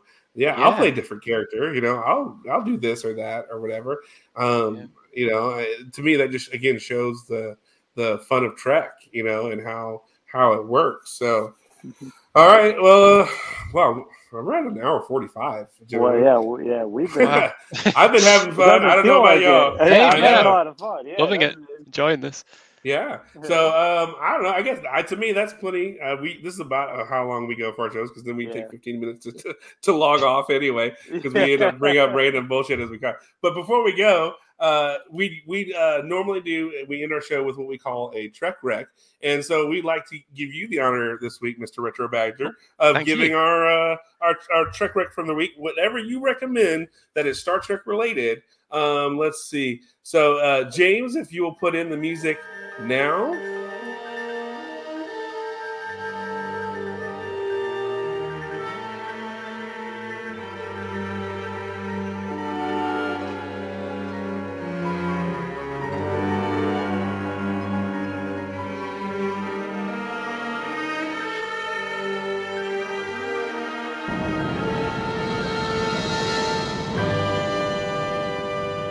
Mister Badger, what is your Trek Wreck of the week? It would be Message in a Bottle, um, the Star Trek Voyager episode. Oh, and um, I yes. absolutely love the interaction between the two doctors. I, th- I think they could have their own T V show. It was just epic. Um, I think yes. he, he was, he's called Andy Dick. Yes, Andy Dick. Yeah, Andy Dick. Um, yeah. It, it was absolute genius. I could just watch them for hours. It was so funny. But that episode is ace. I mean, it's the first time they contact Starfleet. Um, so Starfleet realizes that Voyager is still out there. It's not been mm-hmm. destroyed, and it, it changes things. I think the show changed from that point on. It really, sure. you know, you can see the changes. Yeah. You know, yeah there's actually a funny story about Andy Dick and the guy who runs our platform. Uh, um, yeah, it's, it's a very uh, funny story and kind of inappropriate. So we won't kind of share it. But yeah, it's uh, so when we when we hear Andy Dick, we kind of always giggle because we know there's a very funny story that happens with uh, the guy who runs we, our platform. And we and the guy that runs our platform, uh, Badger, he's uh, six foot four, two hundred fifty pounds. He's a professional wrestler, and wow. and, and and now he also has another show with three other pro wrestlers. They talk conspiracy and he and he talk other stuff like that. And they always break, you know, like when when Hameen starts talking about Andy Dick, he starts getting mad about what like Andy mm-hmm. Dick tried doing to him. All the guys are like, "Don't worry, bro. We'll be there to pull Andy Dick off of you when he's yeah. kicking your ass." Okay. Oh. yeah. That's that's that's kind of that's that's that's kind of how they get. That's how they kind of you know rib him a little bit. Yeah. But, Yeah. yeah, it was it was something really inappropriate. In oh, dude, right? Okay. He tried doing, and uh, yeah. But that's always the running joke with it. Whenever we hear, we everybody hears that, you know, that that where everybody makes fun of him that they would pull Andy Dick off of him, you know. Oh no, yeah, from that. So so we have a good time. But no, that's a great episode. Um, a great Voyager. Episode. That that's what season four was. That season four Voyager. Believe uh, it. I think it five. was. It sounds about right. Season, I think season four, but yeah. not one hundred percent. yeah, I'm not a huge. I, I, I like I'm not chapter and verse on Voyager as I am some of these other ones. So, uh, but definitely that's a great episode. Uh, so uh, before we go, how about um, why don't you uh, again? We've been talking about your YouTube channel. Talk about your YouTube channel, where they can find you, or do you have any other social media where people can reach you and contact you at um, on those lines as well? Uh, at the moment, I'm just based on YouTube. Um, but I do have an email address on there that people can contact me with, with requests. Um, but basically, my, my channel's called uh, Retro Badger Gaming. And I, I specialize mainly in Star Trek ship battles. Um, I also publish some walkthroughs. And if you ever want to see any requests, like any ship battles, so if you think, I'd like to see uh, Cardassian Galore class um, destroy Neelix's shuttle, I can, yes, I can do the battle for you. Yes, yes. um, and you can comment on the videos and leave requests. And I try to do as many requests as I can, um, but I get quite a lot. So I've got a massive spreadsheet with hundreds to do. Um, That's awesome. But yeah, I'm I'm always open to requests from people, and um, that's my channel basically. So yeah. Excellent, excellent. Well, awesome. Ladies and gentlemen, uh, I I don't know about you, but I've had a great time with uh, Mister Retro Badger Gaming. Uh, it's so been great. Nice. Triple Thank D, I, I think it's been great. Uh, one of our best awesome. episodes yeah. having a guest oh, on. Bar yeah. none. Yeah, bar and none. Of course, we talked ships for an hour and forty-five minutes. I mean, I'm not going to get mad at that, you know, at I all. Mean, I mean, we talked about uh, we talked about everything, everything Star Trek, and yeah, um. like still stuck on the Galaxy class now. You'll be dreaming I'll, about it. Yeah. I am. I'm gonna be I'm gonna be like, holy cow, this ship is just crushing everybody. But I mean, we had a great time. We had a chance to talk with Retro Badger, one of the most pre, one of the most eminent YouTube channels mm-hmm. when it comes to Star Trek on YouTube. And we Thank you. we appreciate you coming on to, oh, to our I've humble loved little it. podcast. Yeah. Oh, that's great. I'm glad. I'm honored. I really am. It's been so nice speaking to you both. Mm-hmm. Hey, really look, there's an time. open open invite. So you have our email. Always. If you ever want to come Always. back, if you watch, Please. you know, if you watch some of the stuff from uh, when when you guys get Paramount Plus and you start seeing Strange New Worlds and you want to come talk about it, we'd love to talk about it with you. We have been yeah. we've been holding off on talking about series until they get all the way through. Um, yeah. But we'll make an exception for you when you come on. You oh, like, yeah. Guys, you have you fucking undersold me on how good Strange New Worlds is. You know, if you want to come on and bitch at us because we undersold yeah. it to you, uh, you're more than welcome to. You have an open invite, as we tell our guests yes, anytime. Please. You email us whenever you want to come on. If you want to promote something, mm-hmm. if you've got something big coming up, a big project like you're going to do, like you said, you're going to introduce something new to your channel. Uh, or anything along those lines, you know, shoot us an email. We'd love to have you on, or we'll just even Thanks. just promote it for you uh, and send it our way, and we will get our audience to know that you've got a new thing coming uh, because you've been, you know, a wonderful guest. So thank you, sir. Thank you. I appreciate you. Thank you. We appreciate it. Triple really D, nice. let's let's uh let's wrap this up. You tell everybody where to find oh. us. Jeez, well, let's see. You can find us Academy H M G Facebook. Come check us out. We usually post some. Um, memes. I have a lot of inappropriate Star Trek memes I have to post on there. Yeah, you do. You you can also email us at the academy at yahoo dot com or send us a message on Twitter at the academy H M G. To all you smooth-brained Star Trek fans out there, email us. Let us know what you want to talk about. I mean, we went out and we got uh like a triple A, like diamond of diamond guest, okay? Mm-hmm. And Retro Badger. I mean, just awesome. So if, if there's any other guests that the fans you want us to bring in, let us know, and we'll try our best. And uh, and you can slide in the D Ms on Twitter and let us know what starship you think is the sexiest starship in the Federation. So, and basically for my plugs, you can find me at Demetrius Zverdo, Facebook, Instagram, Twitter. Um, Dippin' Donuts for all your best food porn. And uh, John, where can all the Star Trek fans and all the Star Trek ladies find you, my friend? Yes. Uh, so uh, you can find me on the TikToks, Instagrams, uh, Instagrams, and Twitter at jreezymen. Uh, even on YouTube, I think uh, it's just John Enright. So if you see those comments, Retro Badger, that's me. Uh, John Enright. I think I asked you one time, like, why are you going for the warp core? Work outside, come in, start from the nacelles, and work in. Stop going for the warp core. Dude, you go for the warp core, uh-huh. Go for the throw, man. That was you, was it? Right. Yeah, that was me. That was me. So, uh, so yeah, right, I made my comments. So, uh, and then on, on YouTube and Inst- and uh, Facebook, John Enright. And uh, if you want to talk mental health or you need help finding some uh, help with mental health in some way, shape, or form, Uh, whether you live in Texas or you live outside of Texas, you can always email me, John at freedom house p c dot org. And we won't talk Star Trek. We won't talk wrestling or anything else. We'll just talk mental health, what you're going through, how you can find resources in your area. Um, I don't know. I work uh, Retro Badger for a agency here in rural Texas that helps victims of sexual assault, domestic violence. And so we provide mental health services for a lot of people in our oh, rural Texas area. And I help run a teen program, uh, after school stuff for kids as well. So, uh, so I'm a big advocate for mental health and making sure kids are able to, you know, live their true selves and, and, and, um, you know, just have a safe place to be who they are. Um, because being a teenager, as you said, is hard. Um, sometimes you feel alone, yeah. and we don't want that, especially when you live in a rural Texas area that has very conservative roots, and uh, sometimes you might not feel like you fit in. We want to have a safe place for everybody who can come and just be themselves.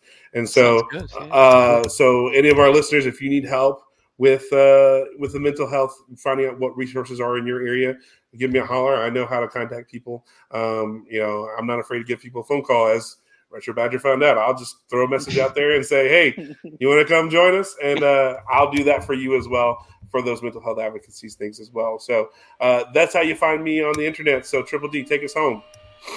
Well, well, I hope all the students of the Academy have enjoyed their lecture, because guess what? You got your money's worth and then some here at the Academy. For, for me, for John, and for the great Retro Badger, to everyone out there, live long and prosper, and we'll see all you Trek fans next week on the Academy Podcast.